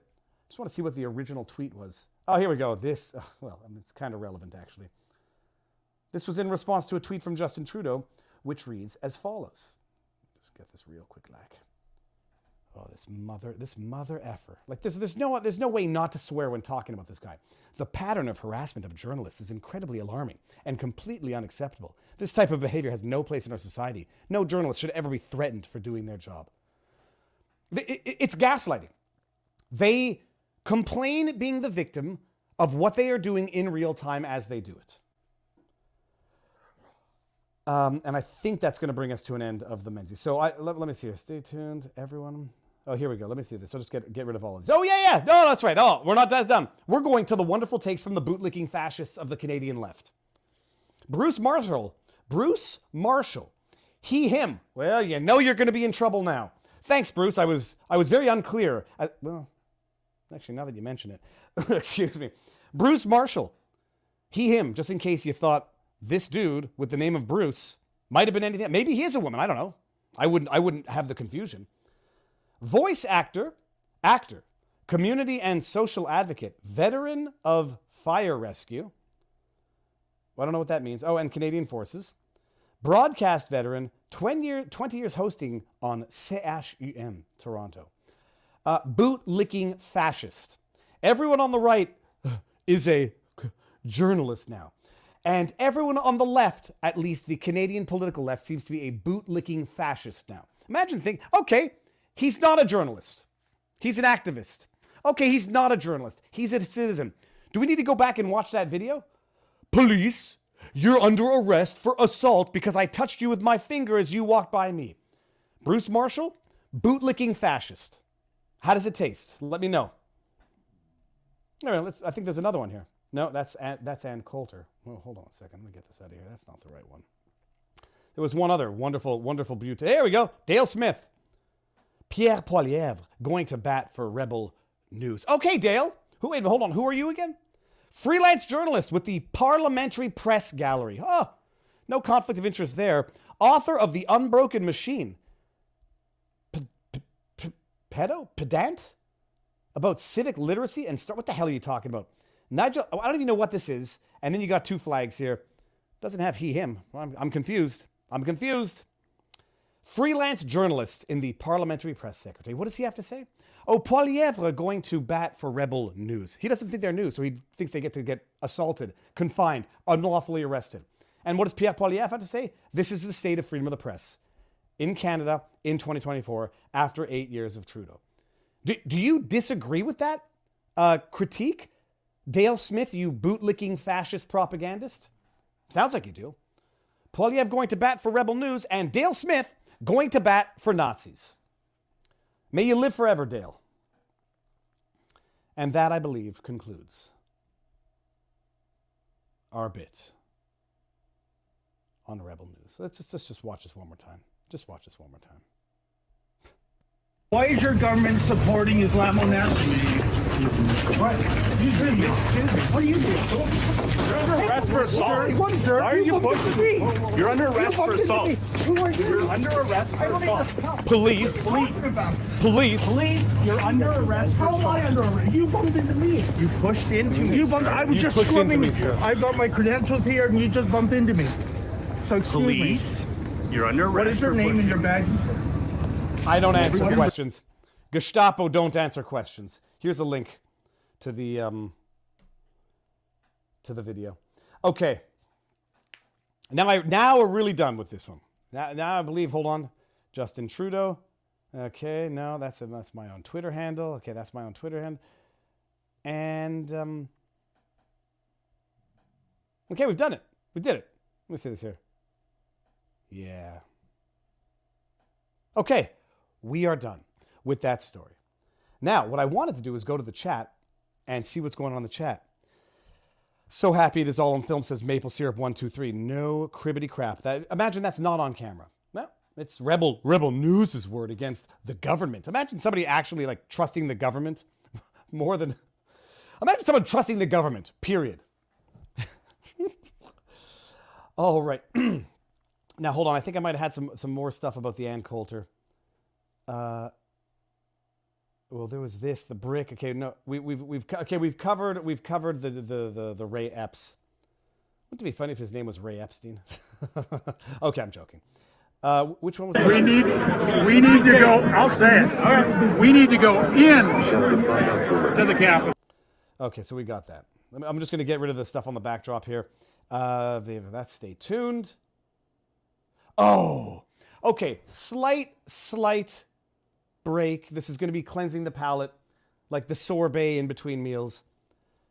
This is one of the coolest things ever. I mean, it's one of those cool things where once, don't look at the options. Don't look at the options. I think I know what they actually said. Don't look at the options until we play it. I'm going to play it and then look at the options and say in the chat what you hear. Nazis embarrassing! Nazis embarrassing! Nazis embarrassing! Nazis embarrassing! Nazis embarrassing! Nazis embarrassing! Nazis embarrassing! Nazis embarrassing! Nazis embarrassing! Nazis embarrassing! Nazis embarrassing! Nazis embarrassing! I hear that is embarrassing. That is embarrassing. But listen to all of them. Bart Simpson bouncing. That is embarrassing. That is embarrassing. That is embarrassing. Bart Simpson bouncing. Rotating pirate ship. That is in pirate ship. That is in pirate ship. That is embarrassing. That is embarrassing. But then I look at that isn't my receipt, and then I hear that isn't my receipt. That is embarrassing. That is embarrassing. That is embarrassing. That is embarrassing. But then I look at lobsters in motion. This one's crazy. That is embarrassing. That is embarrassing. That is embarrassing. That one I hear the less. Then you have that is embarrassing. That is embarrassing. Lactates in pharmacy. Lactates in pharmacy. That is embarrassing. That is embarrassing. That is embarrassing. But then I read baptism piracy and I hear that. That is embarrassing. That is embarrassing. That is embarrassing. Okay. That is embarrassing. That is embarrassing. It's crazy. It makes you feel like you're going crazy when you listen to. Hold on, let me see whatever. God is a Martian. Laurel or yeah, okay. You can't tell if it's that is embarrassing because it's the only one. You can tell it's that is embarrassing because it's the only one that perfectly matches the Northern English accent they have. Yes, and someone who that is from Levis. Someone who says they transcribe audios, it's also where the emphasis on the syllables are. And I'm joking, where the emphasis on the syllables are. So I think it is or was that is embarrassing, but that is freaking cool when you can hear everything. Just so long as you read it, you can immediately hear everything. Why do I have 14 notifications? Oh, yeah. Jordan Peterson retweeted my tweet saying, this shit is going to go international. Make it go international. Oh, okay. What do we end on before we come on over? Oh, Jeffrey Epstein. Okay, I look people. Two things. We're gonna. There's more documents being dropped. More people spewing inaccurate information on the Twitterverse. There was a headline that was saying one of the alleged victims claimed that there was sex tapes involving Donald Trump, Bill Clinton, and others in the headline of the article, and then in the body of the article. It says how the victim recanted or retracted, said that she lied about the sex tapes, but only to bring attention to Epstein's behavior, and also has not produced any video evidence to support the accusation. Do I believe that there's video out there that has people on it? Abso-freaking-lutely. Do I believe there's any with Trump? Abso-freaking-lutely not. Do I believe that there's any with Bill Clinton? Definitely getting more likely because there's at least some photographic evidence of Bill Clinton with someone who's not his wife manhandling him in the way that only wives should touch their husbands. I do remember back in 2016, back on the 4chan world, there was an allegation that video was going to surface, very damning video of Bill Clinton doing things with underage girls, and it never surfaced. And I always did wonder how that would even work, because even to retweet that would be distributing and publishing CP, child pornography. So I don't even know how that would work, even if such video evidence existed, but whatever. Additional documentation came out, and apparently it included some photographs which were supposed to have been censored, but were not, and then the judge entered an order striking those additional photographs. But this is from Fox News, because I just couldn't find it anywhere else. Final Jeffrey Epstein files release looming as court reposts stricken island photographs. Unsealed Epstein documents have not included highly anticipated client list. No. Oh, I'm not reading the... Okay, I'm sorry, you're done. Forget that. I'm not paying for Fox News. Holy crap.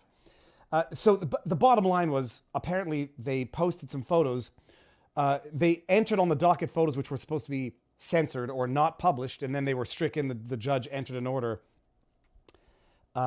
saying that it's... that they weren't supposed to be published. But this did lead to some more inaccurate reporting about Donald Trump being on the list, and people now saying, "Oh, here, this would be one example. Built to last. Don't know who the person is. Hashtag DeSantis 2024 in the bio, posting a picture saying, I am sure happy to support a guy who wasn't pals at a minimum with Jeffrey Epstein. In Governor Ron DeSantis, I'm certain he has no pics like this. And then I had to go do a little Google reverse image search. And it turns out that this picture is, if it weren't patently obvious, they say when it's AI, the hands always get messed up. And I looked at that here. The hands don't look messed up. So this doesn't look like an AI generated, like 1, 2, 3, 4, 1, 2, 3, 4. Typically, all their fingers are messed up. It doesn't look AI generated. It just looks photoshopped. So you got people now posting this picture, and it's getting lots and lots of traffic and retweets, and I had to point out the picture is widely considered to be fake, so fake that even Snopes had to confirm that it's fake. An image depicting former U.S. President Donald Trump with Jeffrey Epstein, the financier, yada, yada, yada. The image shows Epstein and Trump next to each other on what appears to be a plane. The image has been posted on many sites, yada, yada, yada. Commenters pointed out the dodgy appearance of the image in other ex-posts, with one saying no fan of Trump, but the picture is obviously fake. Worst Photoshop I've ever seen. Do better. When run through AI detection software Illuminati. Hold on. Is it really called Illuminati? Are you a member of the Illuminati if you use this? When you run it through AI, the results come back with a 99.4% AI probability. When checked with Hive, other AI detection problem, the results came back as 100% to likely have been AI generated, as shown below. So you're getting people now running with disinformation. The problem with this is, and I've read a few of the responses to this person's tweet, where some people are saying, the picture's so fake, only a Trump supporter posing as a DeSantis supporter would post it in an attempt to embarrass DeSantis supporters, like a double fakey false flag. And I say, okay, fine. That's not too absurd to be within the realm of possibility. Or it's just, there's a DeSantis supporter out there who got duped and thought that was a real picture when it quite clearly isn't, because everybody wants to rag on Trump. This is like, oh my goodness! So I've been having my beef with the DeSantis online Twitter fans. I'm going to start the conversation here, and then we're going to carry it on over in vivabarneslaw.locals.com. In responding to Ann Coulter's tweet, and people were saying, "What does her position on DeSantis have to do with her being a liar?" And I fleshed it out. I think I fleshed it out in decent, thoughtful manner, that those who want to support DeSantis now are seeing the political expediency to lending legitimacy to the January 6th narrative. Those who want to support DeSantis now are going to be willing to run with bullshit narratives like Trump had anything to do with Jeffrey Epstein. He did for a little while, knew that the guy had some proclivities involving a preference for underage women, that was so egregious and so improper that Trump banned him from Mar-a-Lago. You get the people posting AI-generated or doctored photos to draw the connection, all the while systematically ignoring the severing of connection between Trump and Epstein. But another example. This is where I take the critique well online. Am I being the hair splitter? I'm not a Trump supporter, and I'm certainly not a Trump paid supporter. I've explained why I think Trump needs to win and why the system can't win against Trump. And I've explained also that I like Vivek, who happens to be the only one on the field who's actually discussing the same things that I think are impacting Trump. Let's bring this up. And we'll do a one or a two in the chat on Rumble. So somebody says this, and I'm not trying to put anyone on blast. This is a legit discussion. Too many of his most vocal supporters on social media, people who I respect, people who I suspect are paid by the campaign, are loud, obnoxious, childish, and most importantly, dishonest. This is what I said, and this is what I believe, because I've called people out. It's like, that's not what the headline says. That's not the story. Ann Coulter, that's not what Ray Epps did, and you're lying. And now it's quite clear you're lying because you're supporting DeSantis, and you see this as a tool. They run the same lies in tandem. Remember the whole, this picture makes Trump look old. I mean, just bam, one day that all comes out. That's the talking point. I guess the behavior of actual Trump surrogates doesn't count, nor does Roger Stone calling Casey DeSantis a C-U-N-T. I'm not saying the word. Nor does Roger Stone calling Casey DeSantis a C-U-N-T count, or anything the dildo meme team does. I don't even know who they are. Mr. Trump calling Ron DeSantis a globalist groomer doesn't count either. Well, now we're talking about what the candidates say about each other. So Mr. Trump can't call DeSantis a globalist groomer, but Mr. DeSantis can suggest that he doesn't know what goes into hush money payments. That's politics. That's not the same thing. Mr. Trump failing to pardon the nonviolent January 6ers, whom Viva pretends to care about, definitely doesn't count. We've already discussed the potential issues for pardoning January 6ers, but set that aside. Mr. Trump's policy failures, I've criticized his policy failures when I think that's warranted. Terrible personnel choices. You will have heard Barnes on multiple occasions lament how Trump does not surround himself with the best people, and hopefully has learned a lesson, and certainly did not empty the swamp of the bad people. So all of these are, actually just straw men. Subversion of the conservative movement. I don't know what that means. Facilitation of COVID tyranny. Sorry, that happened at the state level, which Viva also pretends to care about. And by the way, this is and overall moral degeneracy. Okay. Constant lies from Trump himself and the surrogates, including DeSantis influences, are being paid, also doesn't count. The constant lies from Trump himself and his surrogates, including that DeSantis influences, are being paid.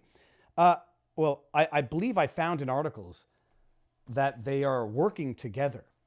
In fact, it's been confirmed that they're working together to get surrogates, online influencers to parrot points. Paid? I think Vivek Ramaswamy also confirmed that they were financing some of the online activity. Respectfully submitted, go back to your shithole country. This will reflect very well on anybody who's supporting DeSantis. I mean, that's really, if you want to make DeSantis look good, you tell an immigrant, an aspiring immigrant, to go back to his shithole country. Oh, by the way, who allegedly used the term shithole countries, except it was a lie at the time? Isn't it ironic how in criticizing Trump, they immediately revert to the lies about Trump that they used to criticize Trump at the time. Trump is an animal who referred to third world countries as shithole countries. Of course, nobody ever heard it. There was never any recording about it. It was someone familiar with the conversation said, Trump's an animal for having referred to countries as shithole countries. And now a DeSantis supporter is telling a foreigner to go back to his shithole country. That'll work. But what I was flabbergasted about is that I did not hear that Roger Stone called Casey DeSantis a C-U-N-T. I didn't hear it. So I Google it. Okay, this is what I found. Roger Stone calls Casey a quote. It's in quote right now, meaning this is the word that he used. Roger Stone calls Casey DeSantis a quote, C-U-N-T, end quote. Quote, Stone was responding to a post from failed GOP congressional candidate Mike Crispy objecting to Casey DeSantis' invocation of her children on the campaign trail. Quote, Casey DeSantis campaigning. I have a 6'5" 3-year-old. I have a 6'5" 3-year-old. I have a 6'5". Do you know I have a 6'5" 3-year-old?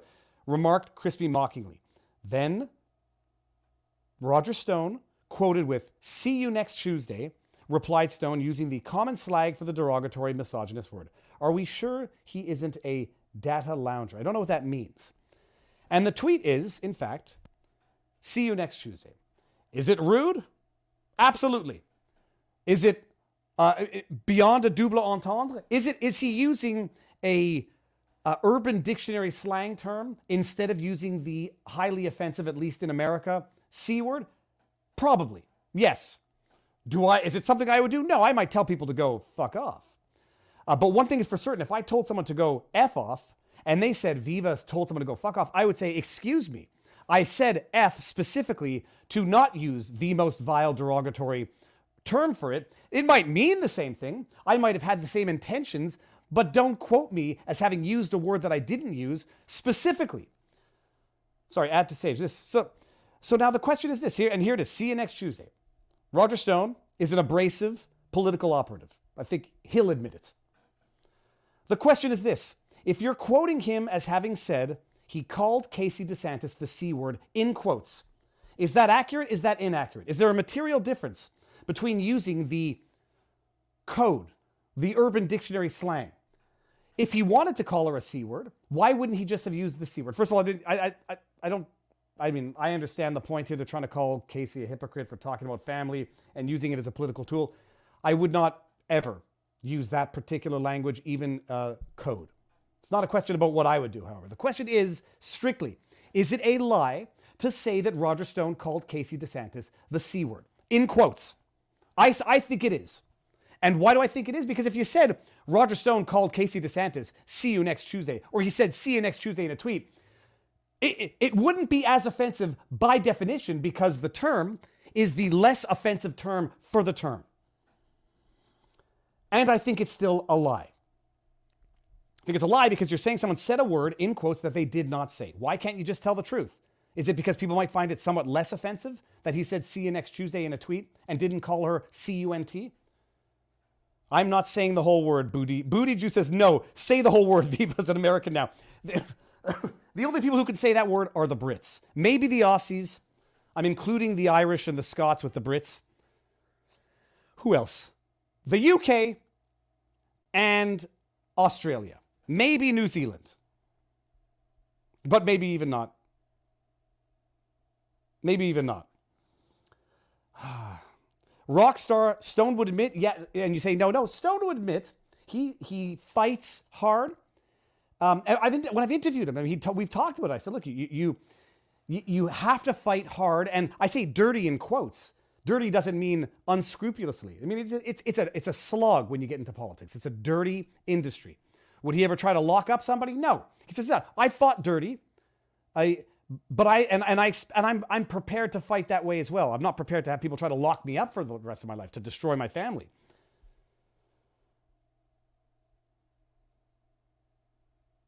So that's the question. And I'm going to defer to the... So hold on.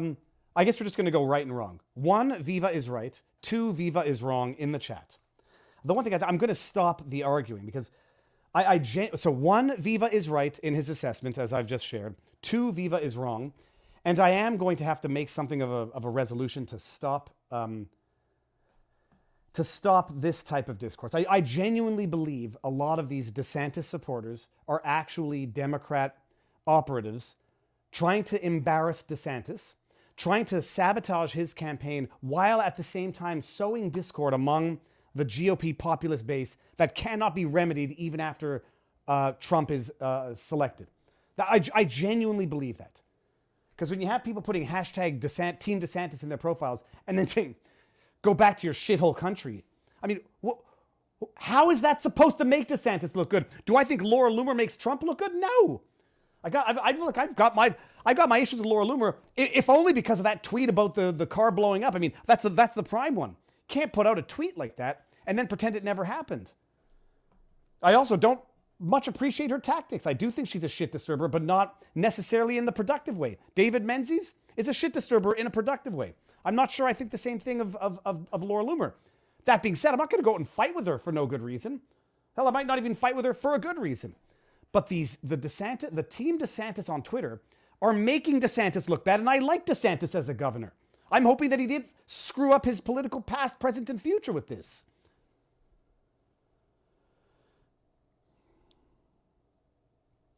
So that's it. Okay. And by the way, so I'm gonna do a live stream with someone who's a nice guy. I mean, I met him at the RNC debate. Burke. Let me just make sure I got his. I mean, I don't want to make up. Yeah, John Burke. We're gonna do it. We're gonna do it this week. I like John Burke. He's a veteran. My goodness. I mean, I cannot get enough of discussing veteran experience with veterans. I can't get enough of it. In that, the sacrifices. Even the sacrifices that veterans have made that they don't consider sacrifices. Yeah, sure, what's 6 months of training? What's 6 months of being away from your loved ones, your friends, your family, your kids, so that you can train for your country? What's that? That's a sacrifice that most people, it would be unfathomable to the average citizen. And it's taken for granted. Well, you know, they say, what's 6 months of training? I didn't lose my legs in Iraq. I mean, it's a holy... And then it's like, it's once... Okay, I lost my legs in Iraq, but I didn't die. It's... So we're gonna have, it'll be good. John Burke, it'll happen this week. I think I've just got confirmation. All right, now peeps. I could talk forever, but I should start keeping up something of a hard limit on shows. So come on over to Rumble, vivabarneslaw.locals.com. I'm probably gonna end up doing a car vlog today. I'll have to think about what it is. I've got to take. Oh, jeez. We've got mold growing out of the carpet. In our Volkswagen, in our VW. It's a 7-seater dinky car. My wife said, you take that damn car to a car wash and you have them clean it properly because I think I'm inhaling mold. So I got to do that this afternoon. So I'll find some time to do a vlog. Maybe I'll just sit in the car while it goes through the car wash. Come on over to vivabarneslaw.locals.com. Spread the word about Menzies. I was livid beyond words. I look at those two guys and I see Gestapo agents. And this has to take down a government. It's inconceivable, unfathomable. My brother, Lion Advocacy on Twitter, is like, well, he let him go. It's like, it's too effing late. It's too freaking late for that. Okay, before we go over to vivabarneslaw.locals.com, let me just get to two Rumble rants and then I will bid adieu. Lobsters in Bar Sin. Lobsters in Bar Sin. Lobsters in Bar Sin. Lobsters in Bar Sin. But that sounds like... Okay, it doesn't matter. P. Moyer. I did hit the thumbs up on YouTube and here, but here's a spare one in case you run out. Thank you very much. Everybody, thank you all for being here. And I hope you get some insight. I'll end on this on Rumble. Someone said, you're so nice on camera, and I'm nice on camera, I'm nice in person, but you're such an asshole on Twitter. There's a problem with Twitter. In real life, I could tell someone to fuck off. I could say, oh, fuck off, man. And it would be almost a term of endearment. When you write the words fuck off or Nazi Gestapo agent, it can only be read badly. I'm joking. Bottom line, I have much less patience for bullshit on Twitter, and there's much less room to nuance the bullshit. Ann Coulter, lost her ever-loving mind. Those guards, Nazi Gestapo agents. And if you don't see it, by the time you do, you're going to be the one with your face up against the wall. So with that said, everybody, I'm going to end this on Rumble, and we're going to go on over to vivabarneslaw.locals.com for the after party. Thank you all for being here. Peace out, Rumble. Locals, okay, get over here. Let's get this. I'm not a gynecologist, but I know. I can't. there are. Excuse me. We're on Locals right now. Let me make sure we're good here. That is embarrassing. Locals, and I'm genuinely like. Everyone, it's always nobody likes being told they're humiliating themselves, and that's like the classic troll on Twitter. Stop embarrassing yourself, Eva. Bending over for Trump. I understand what is meant by saying see you next Tuesday, but it's obviously materially different. And if it weren't, they would have no need. If it were not materially different, if saying see you next Tuesday were as offensive as saying C-U-N-T, they wouldn't have changed the words out. Oh, let me go see what's going on here. I'm going to go to the tipped and then I'll come down here. Bill Brown, instead of fuck off, I've moved on to eat shit and die. I don't know, man. If it's guarna, that might actually be, you might eat shit and delicious. USA Now says, in case you missed it, Tyler Fisher on Gutfeld. YouTube, I most certainly did miss it. Hold on. just one second. Ooh, we're going to have a good, good after party here. That is embarrassing. Okay, so we got here. Oh, well, hold on. They got to be talking about January 6th. Volumes. They got to be talking about January 6th because it's got graffiti. Okay, hold on. Let me bring this here. Ah, this graffiting your feed. Skip. Well, we need. Yes. Okay, hold on. We need a timestamp. Let me scroll through very quickly, and we'll see where Ty Fisher is. Let's see where. Oh, there. Oh, wow. He was on the panel. Oh, dude, I'm gonna watch this whole thing. Okay, we're not gonna. Let's just see if I got a good spot. What do you think Trump would say if one of his cabinet members suddenly went missing for 4 days? Well, frankly, I wouldn't hire somebody so incompetent. You know? It wouldn't happen. It wouldn't happen. But this guy was, we call it a diversity hire, right? Yeah. He was a diversity hire. He was the mentally retarded hire, right? I'd go, sir, you can't say that. You can't say that. Yes, you can. You can say it. But no, Biden doesn't even know that he's gone missing. You know, he doesn't know he's gone. It's funny. If you close your eyes, it's pretty damn good. Gone missing. He'll look out into the crowd. He'll say hi to a ghost. He'll go, I think FDR is here. Where's Franklin? Right? And then he craps his pants, and he's crapping the bed in this country. No, he is. I think that was awesome. That's fantastic. Okay, I'm going to watch this entire thing afterwards. That's fantastic. Who put that up there? USA Now, amazing, thank you. Steve Britton, unfortunately, by arresting you, the goal was already met to prevent you from asking for leading the questions. True, and also to intimidate the living bejesus out of you. I'm neurotic. I know I'm neurotic. I know I have irrational fears.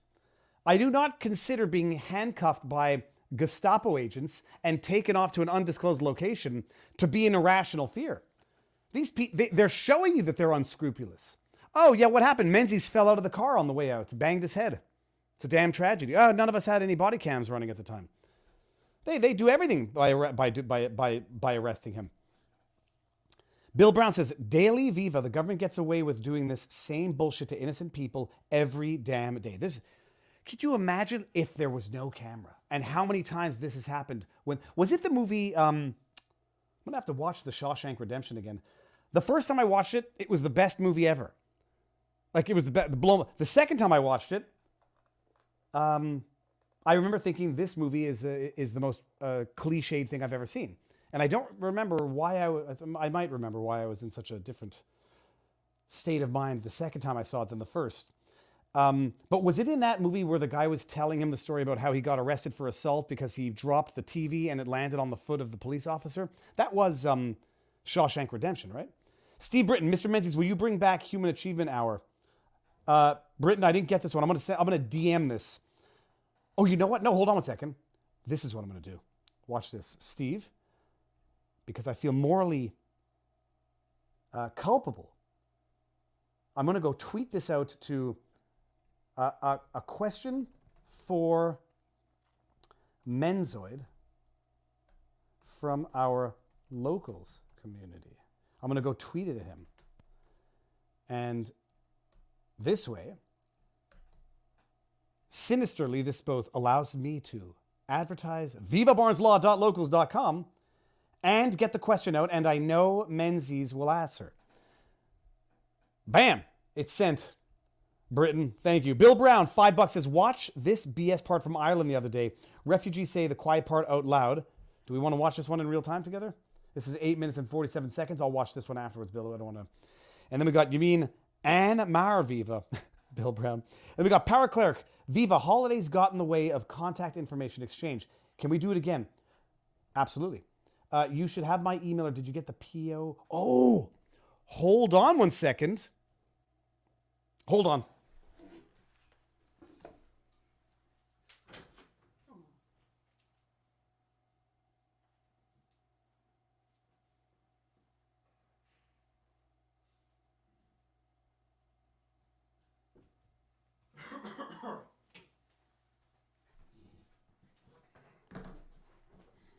Okay, I forgot about this. I got something in the mail from longtime supporter, a man who's been on the channel, Chet Chisholm. Chet, I don't know if you're watching now. I feel bad. I should have done this on Rumble.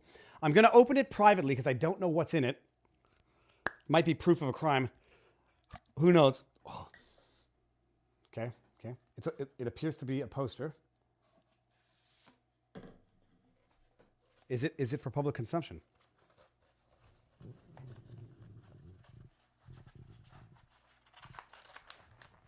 Wow, this is beautiful. Let me read the letter. I'm just going to read the letter. This is a certificate of authenticity. All right, this is all perfectly not just acceptable for the public, this requires public. Okay, so I got a certificate of authenticity from Yann Parisien. If you don't know who he is, he's a photographer. He's been Andrew McGillivray, president of the Veterans of Freedom. I had a professor named McGillivray at McGill. Veterans of Freedom and Yann Brand have joined forces to bring you The Moment, an image taken by photographer Yann Parisien of James Topp completing his 4,300-kilometer journey from Vancouver to Ottawa in response to overreaching government COVID mandates and the degradation of Canadian rights and freedoms. James Topp ended his march by placing his hand upon the Tomb of the Unknown Soldier. James Topp is a veteran, by the way, and the National War Memorial in Ottawa, which is The Moment. This document certifies that The Moment is an authentic, limited edition print by photographer Yann Parisien. The photographer guarantees that no more than 250 prints of The Moment will be signed and number on 11.7 by 16.5 A3 archival paper. The photographer, however, does retain the right to print and sign other prints of The Moment in all of the formats. He retains the right to print unsigned and uncertified 11.7 by 16.5 inch prints. I got number 187 of 250.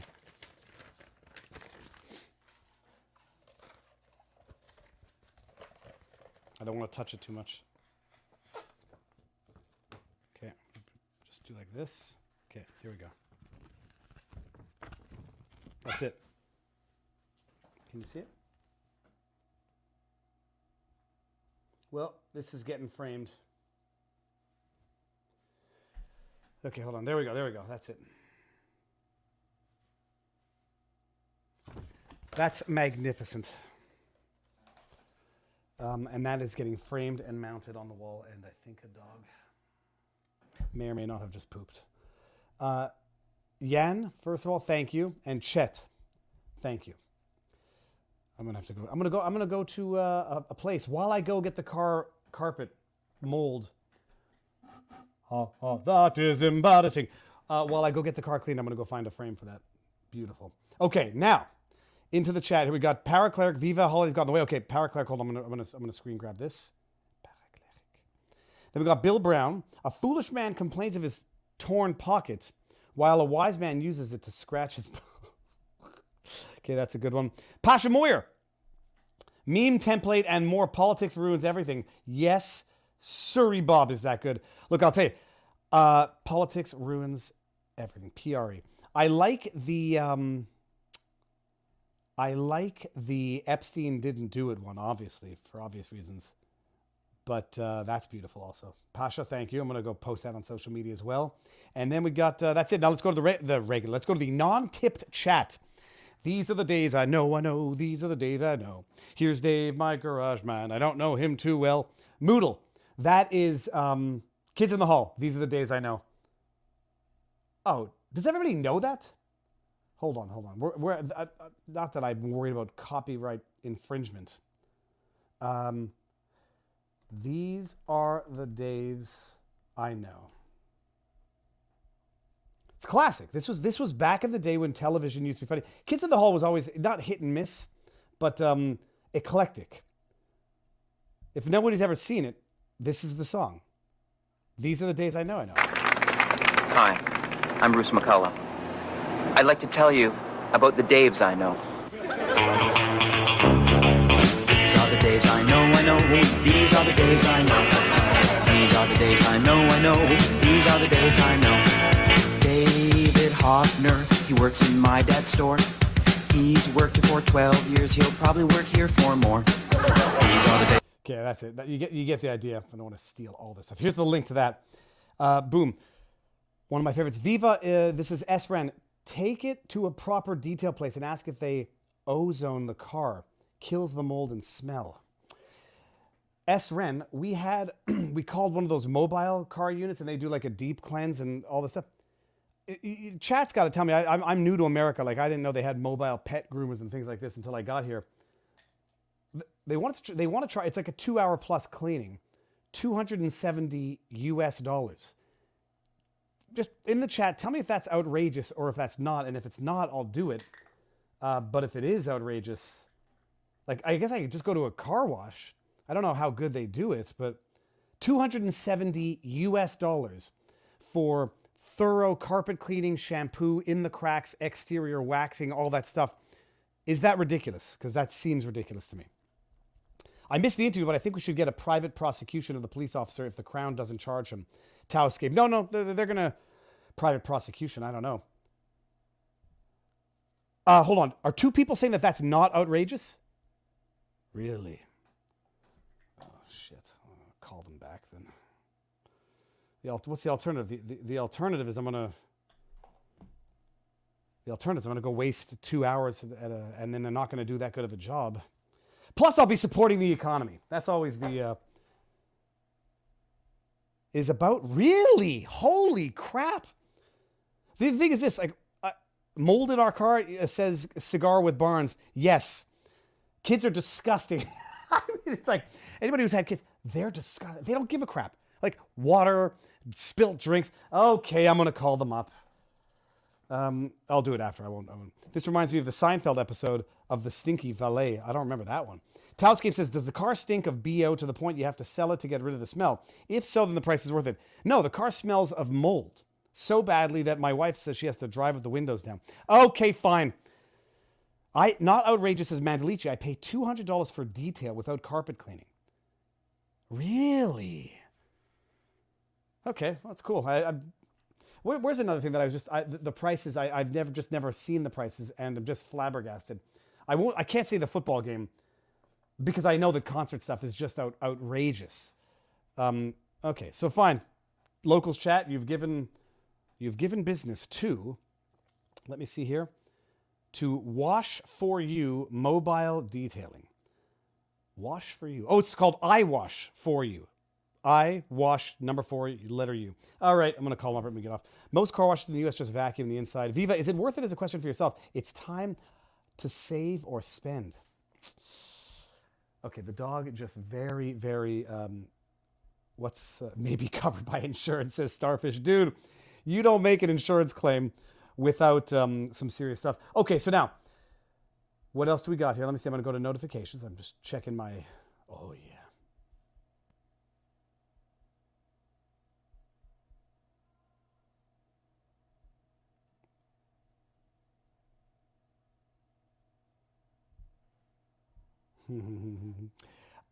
All right. What else? Let's see here. Go down to the bottom.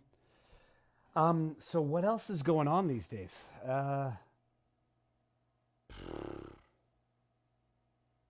Can't think of it. I'm going to have to go catch up on the news of the day. I hope you don't have dead fish stuck under the carpet. LOL, says Cigar with Bar. No. You'll need to get that car to a detailist. If they're lucky, they'll get the smell out. Otherwise, you'll need to go to a forensic cleaner, says Steve Britton. Ooh. Okay, what do we got here? Look at me snort. I'm giving out wings. That looks too much like me for it to be funny.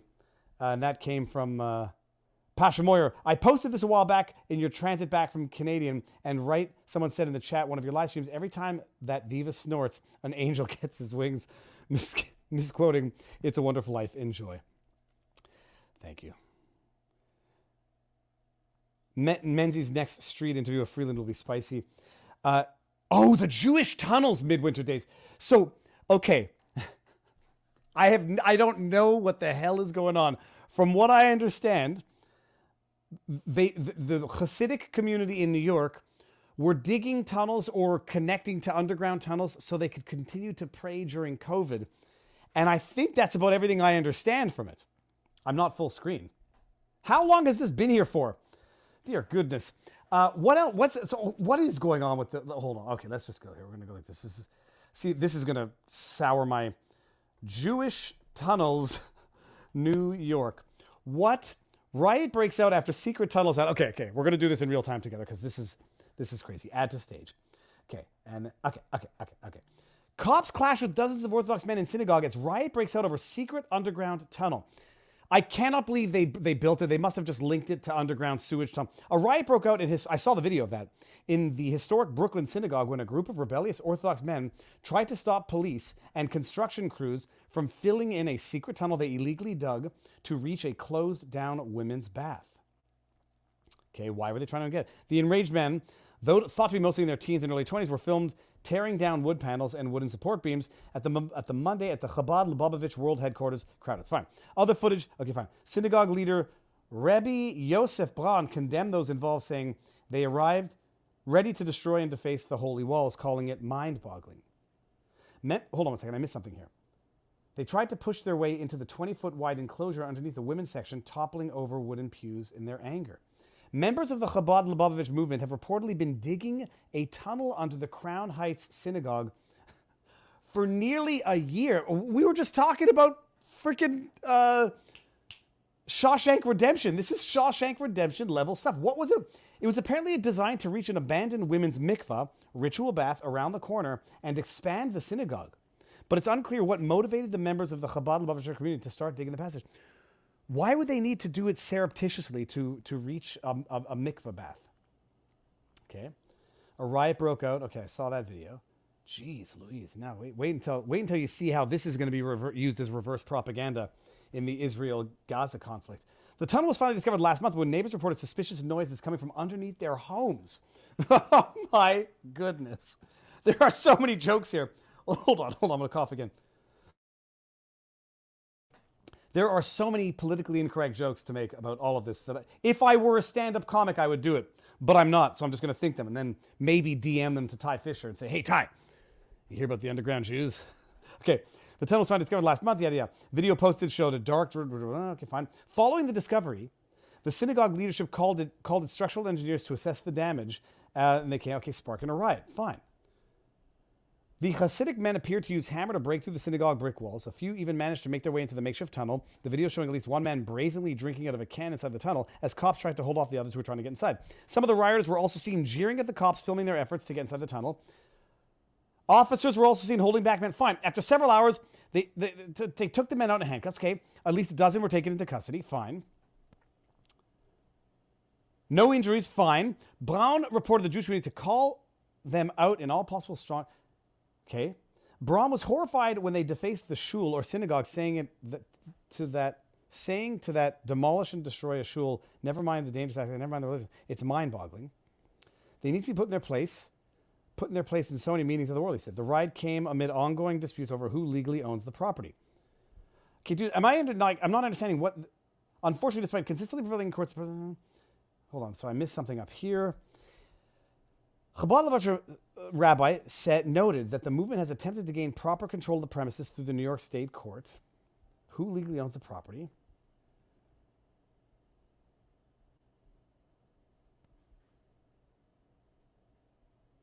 Okay, so, I mean, what were they trying to do? What was the need to go surreptitiously to the mikvah baths? Were they trying to spy on, like, religious women taking mikvah baths?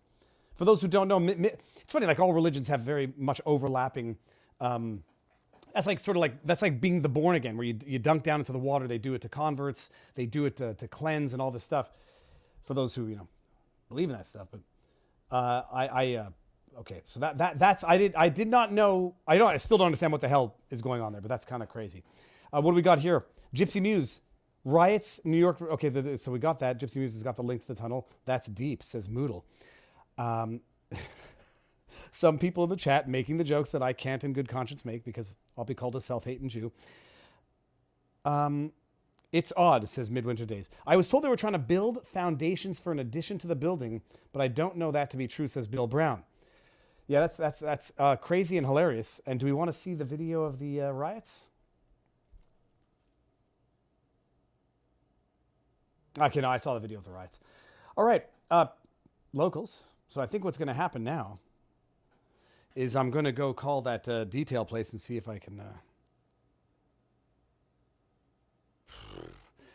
Just January says I can buy an ozone unit for 60 and do it myself. Viva and the DYI do not mix. It's I'll break it myself. The one thing I might do is wash the other car, but yeah. Okay, everybody. Stillwater111 says, that's great you got an interview with David. It'll be David and David today. I hope he is okay and wasn't injured. He is a provocative journalist, but I don't think he deserves abuse or any of them. Yeah, no question about that. I'm just reading some of the comments now. Cement truck was called in to fill the tunnels. Riot broke out, says Gypsy News. Yeah, it's crazy. It's crazy. Okay, I'm gonna go get a frame for this beautiful picture now. Yep. A gift that one cannot even give themselves. So thank you for everybody. Thank you, Chet, for that. All right, go. I'm gonna go call up the place and get this done. Locals, thank you for being here. I didn't miss anything in the tips. Let me go one more refresh here. Bill Brown says, I assume they were trying to avoid the mayor telling them they couldn't have services anymore. That's what I thought. Bill Brown says, I'm afraid of touching it too much myself. And then we got Trebek or T-Beck says, on the close-up of the RCMP officer, it looks like a recording microphone on the inside of his shirt. What do others think? Guy looks like a cop. Like. And then we got Jack Hudler says, Roger Stone blocked me on X and I've never interacted with him or a thread he was in. What's going on with him? Whether or not, let's see, I got some other one who says, yes, it's the same, saying see you next Tuesday is the same thing as calling them a C word. I don't know. I still like to, actually direct quote someone when I quote them. And I think there's a material difference between the urban dictionary the urban slang, because if it weren't less offensive, he would have just used the C word, and by virtue of the fact that it doesn't matter, whatever. Roger Stone's a big boy. He'll live with his decisions. Okay, with that said, go and enjoy the day. Oh, I've already gone past 2 hours on the nose. I'll be live tomorrow. What day is it today? It's Tuesday, Wednesday, Thursday. I think we might be hosting InfoWars. Thursday afternoon or evening, I think I agreed to do a Twitter space with the real truther guy. One of the ones who spends all his time shitting on anti-vaxxers on Twitter. We'll have a discussion. I mean, see where it goes. I guarantee you I'm going to get this guy to admit 99% of what we can all agree on, in which case the 1% of the disagreement is going to be immaterial. And that's it. I thought you could call people names on X, says Love in Two Limes. The mic was probably come from a security detail.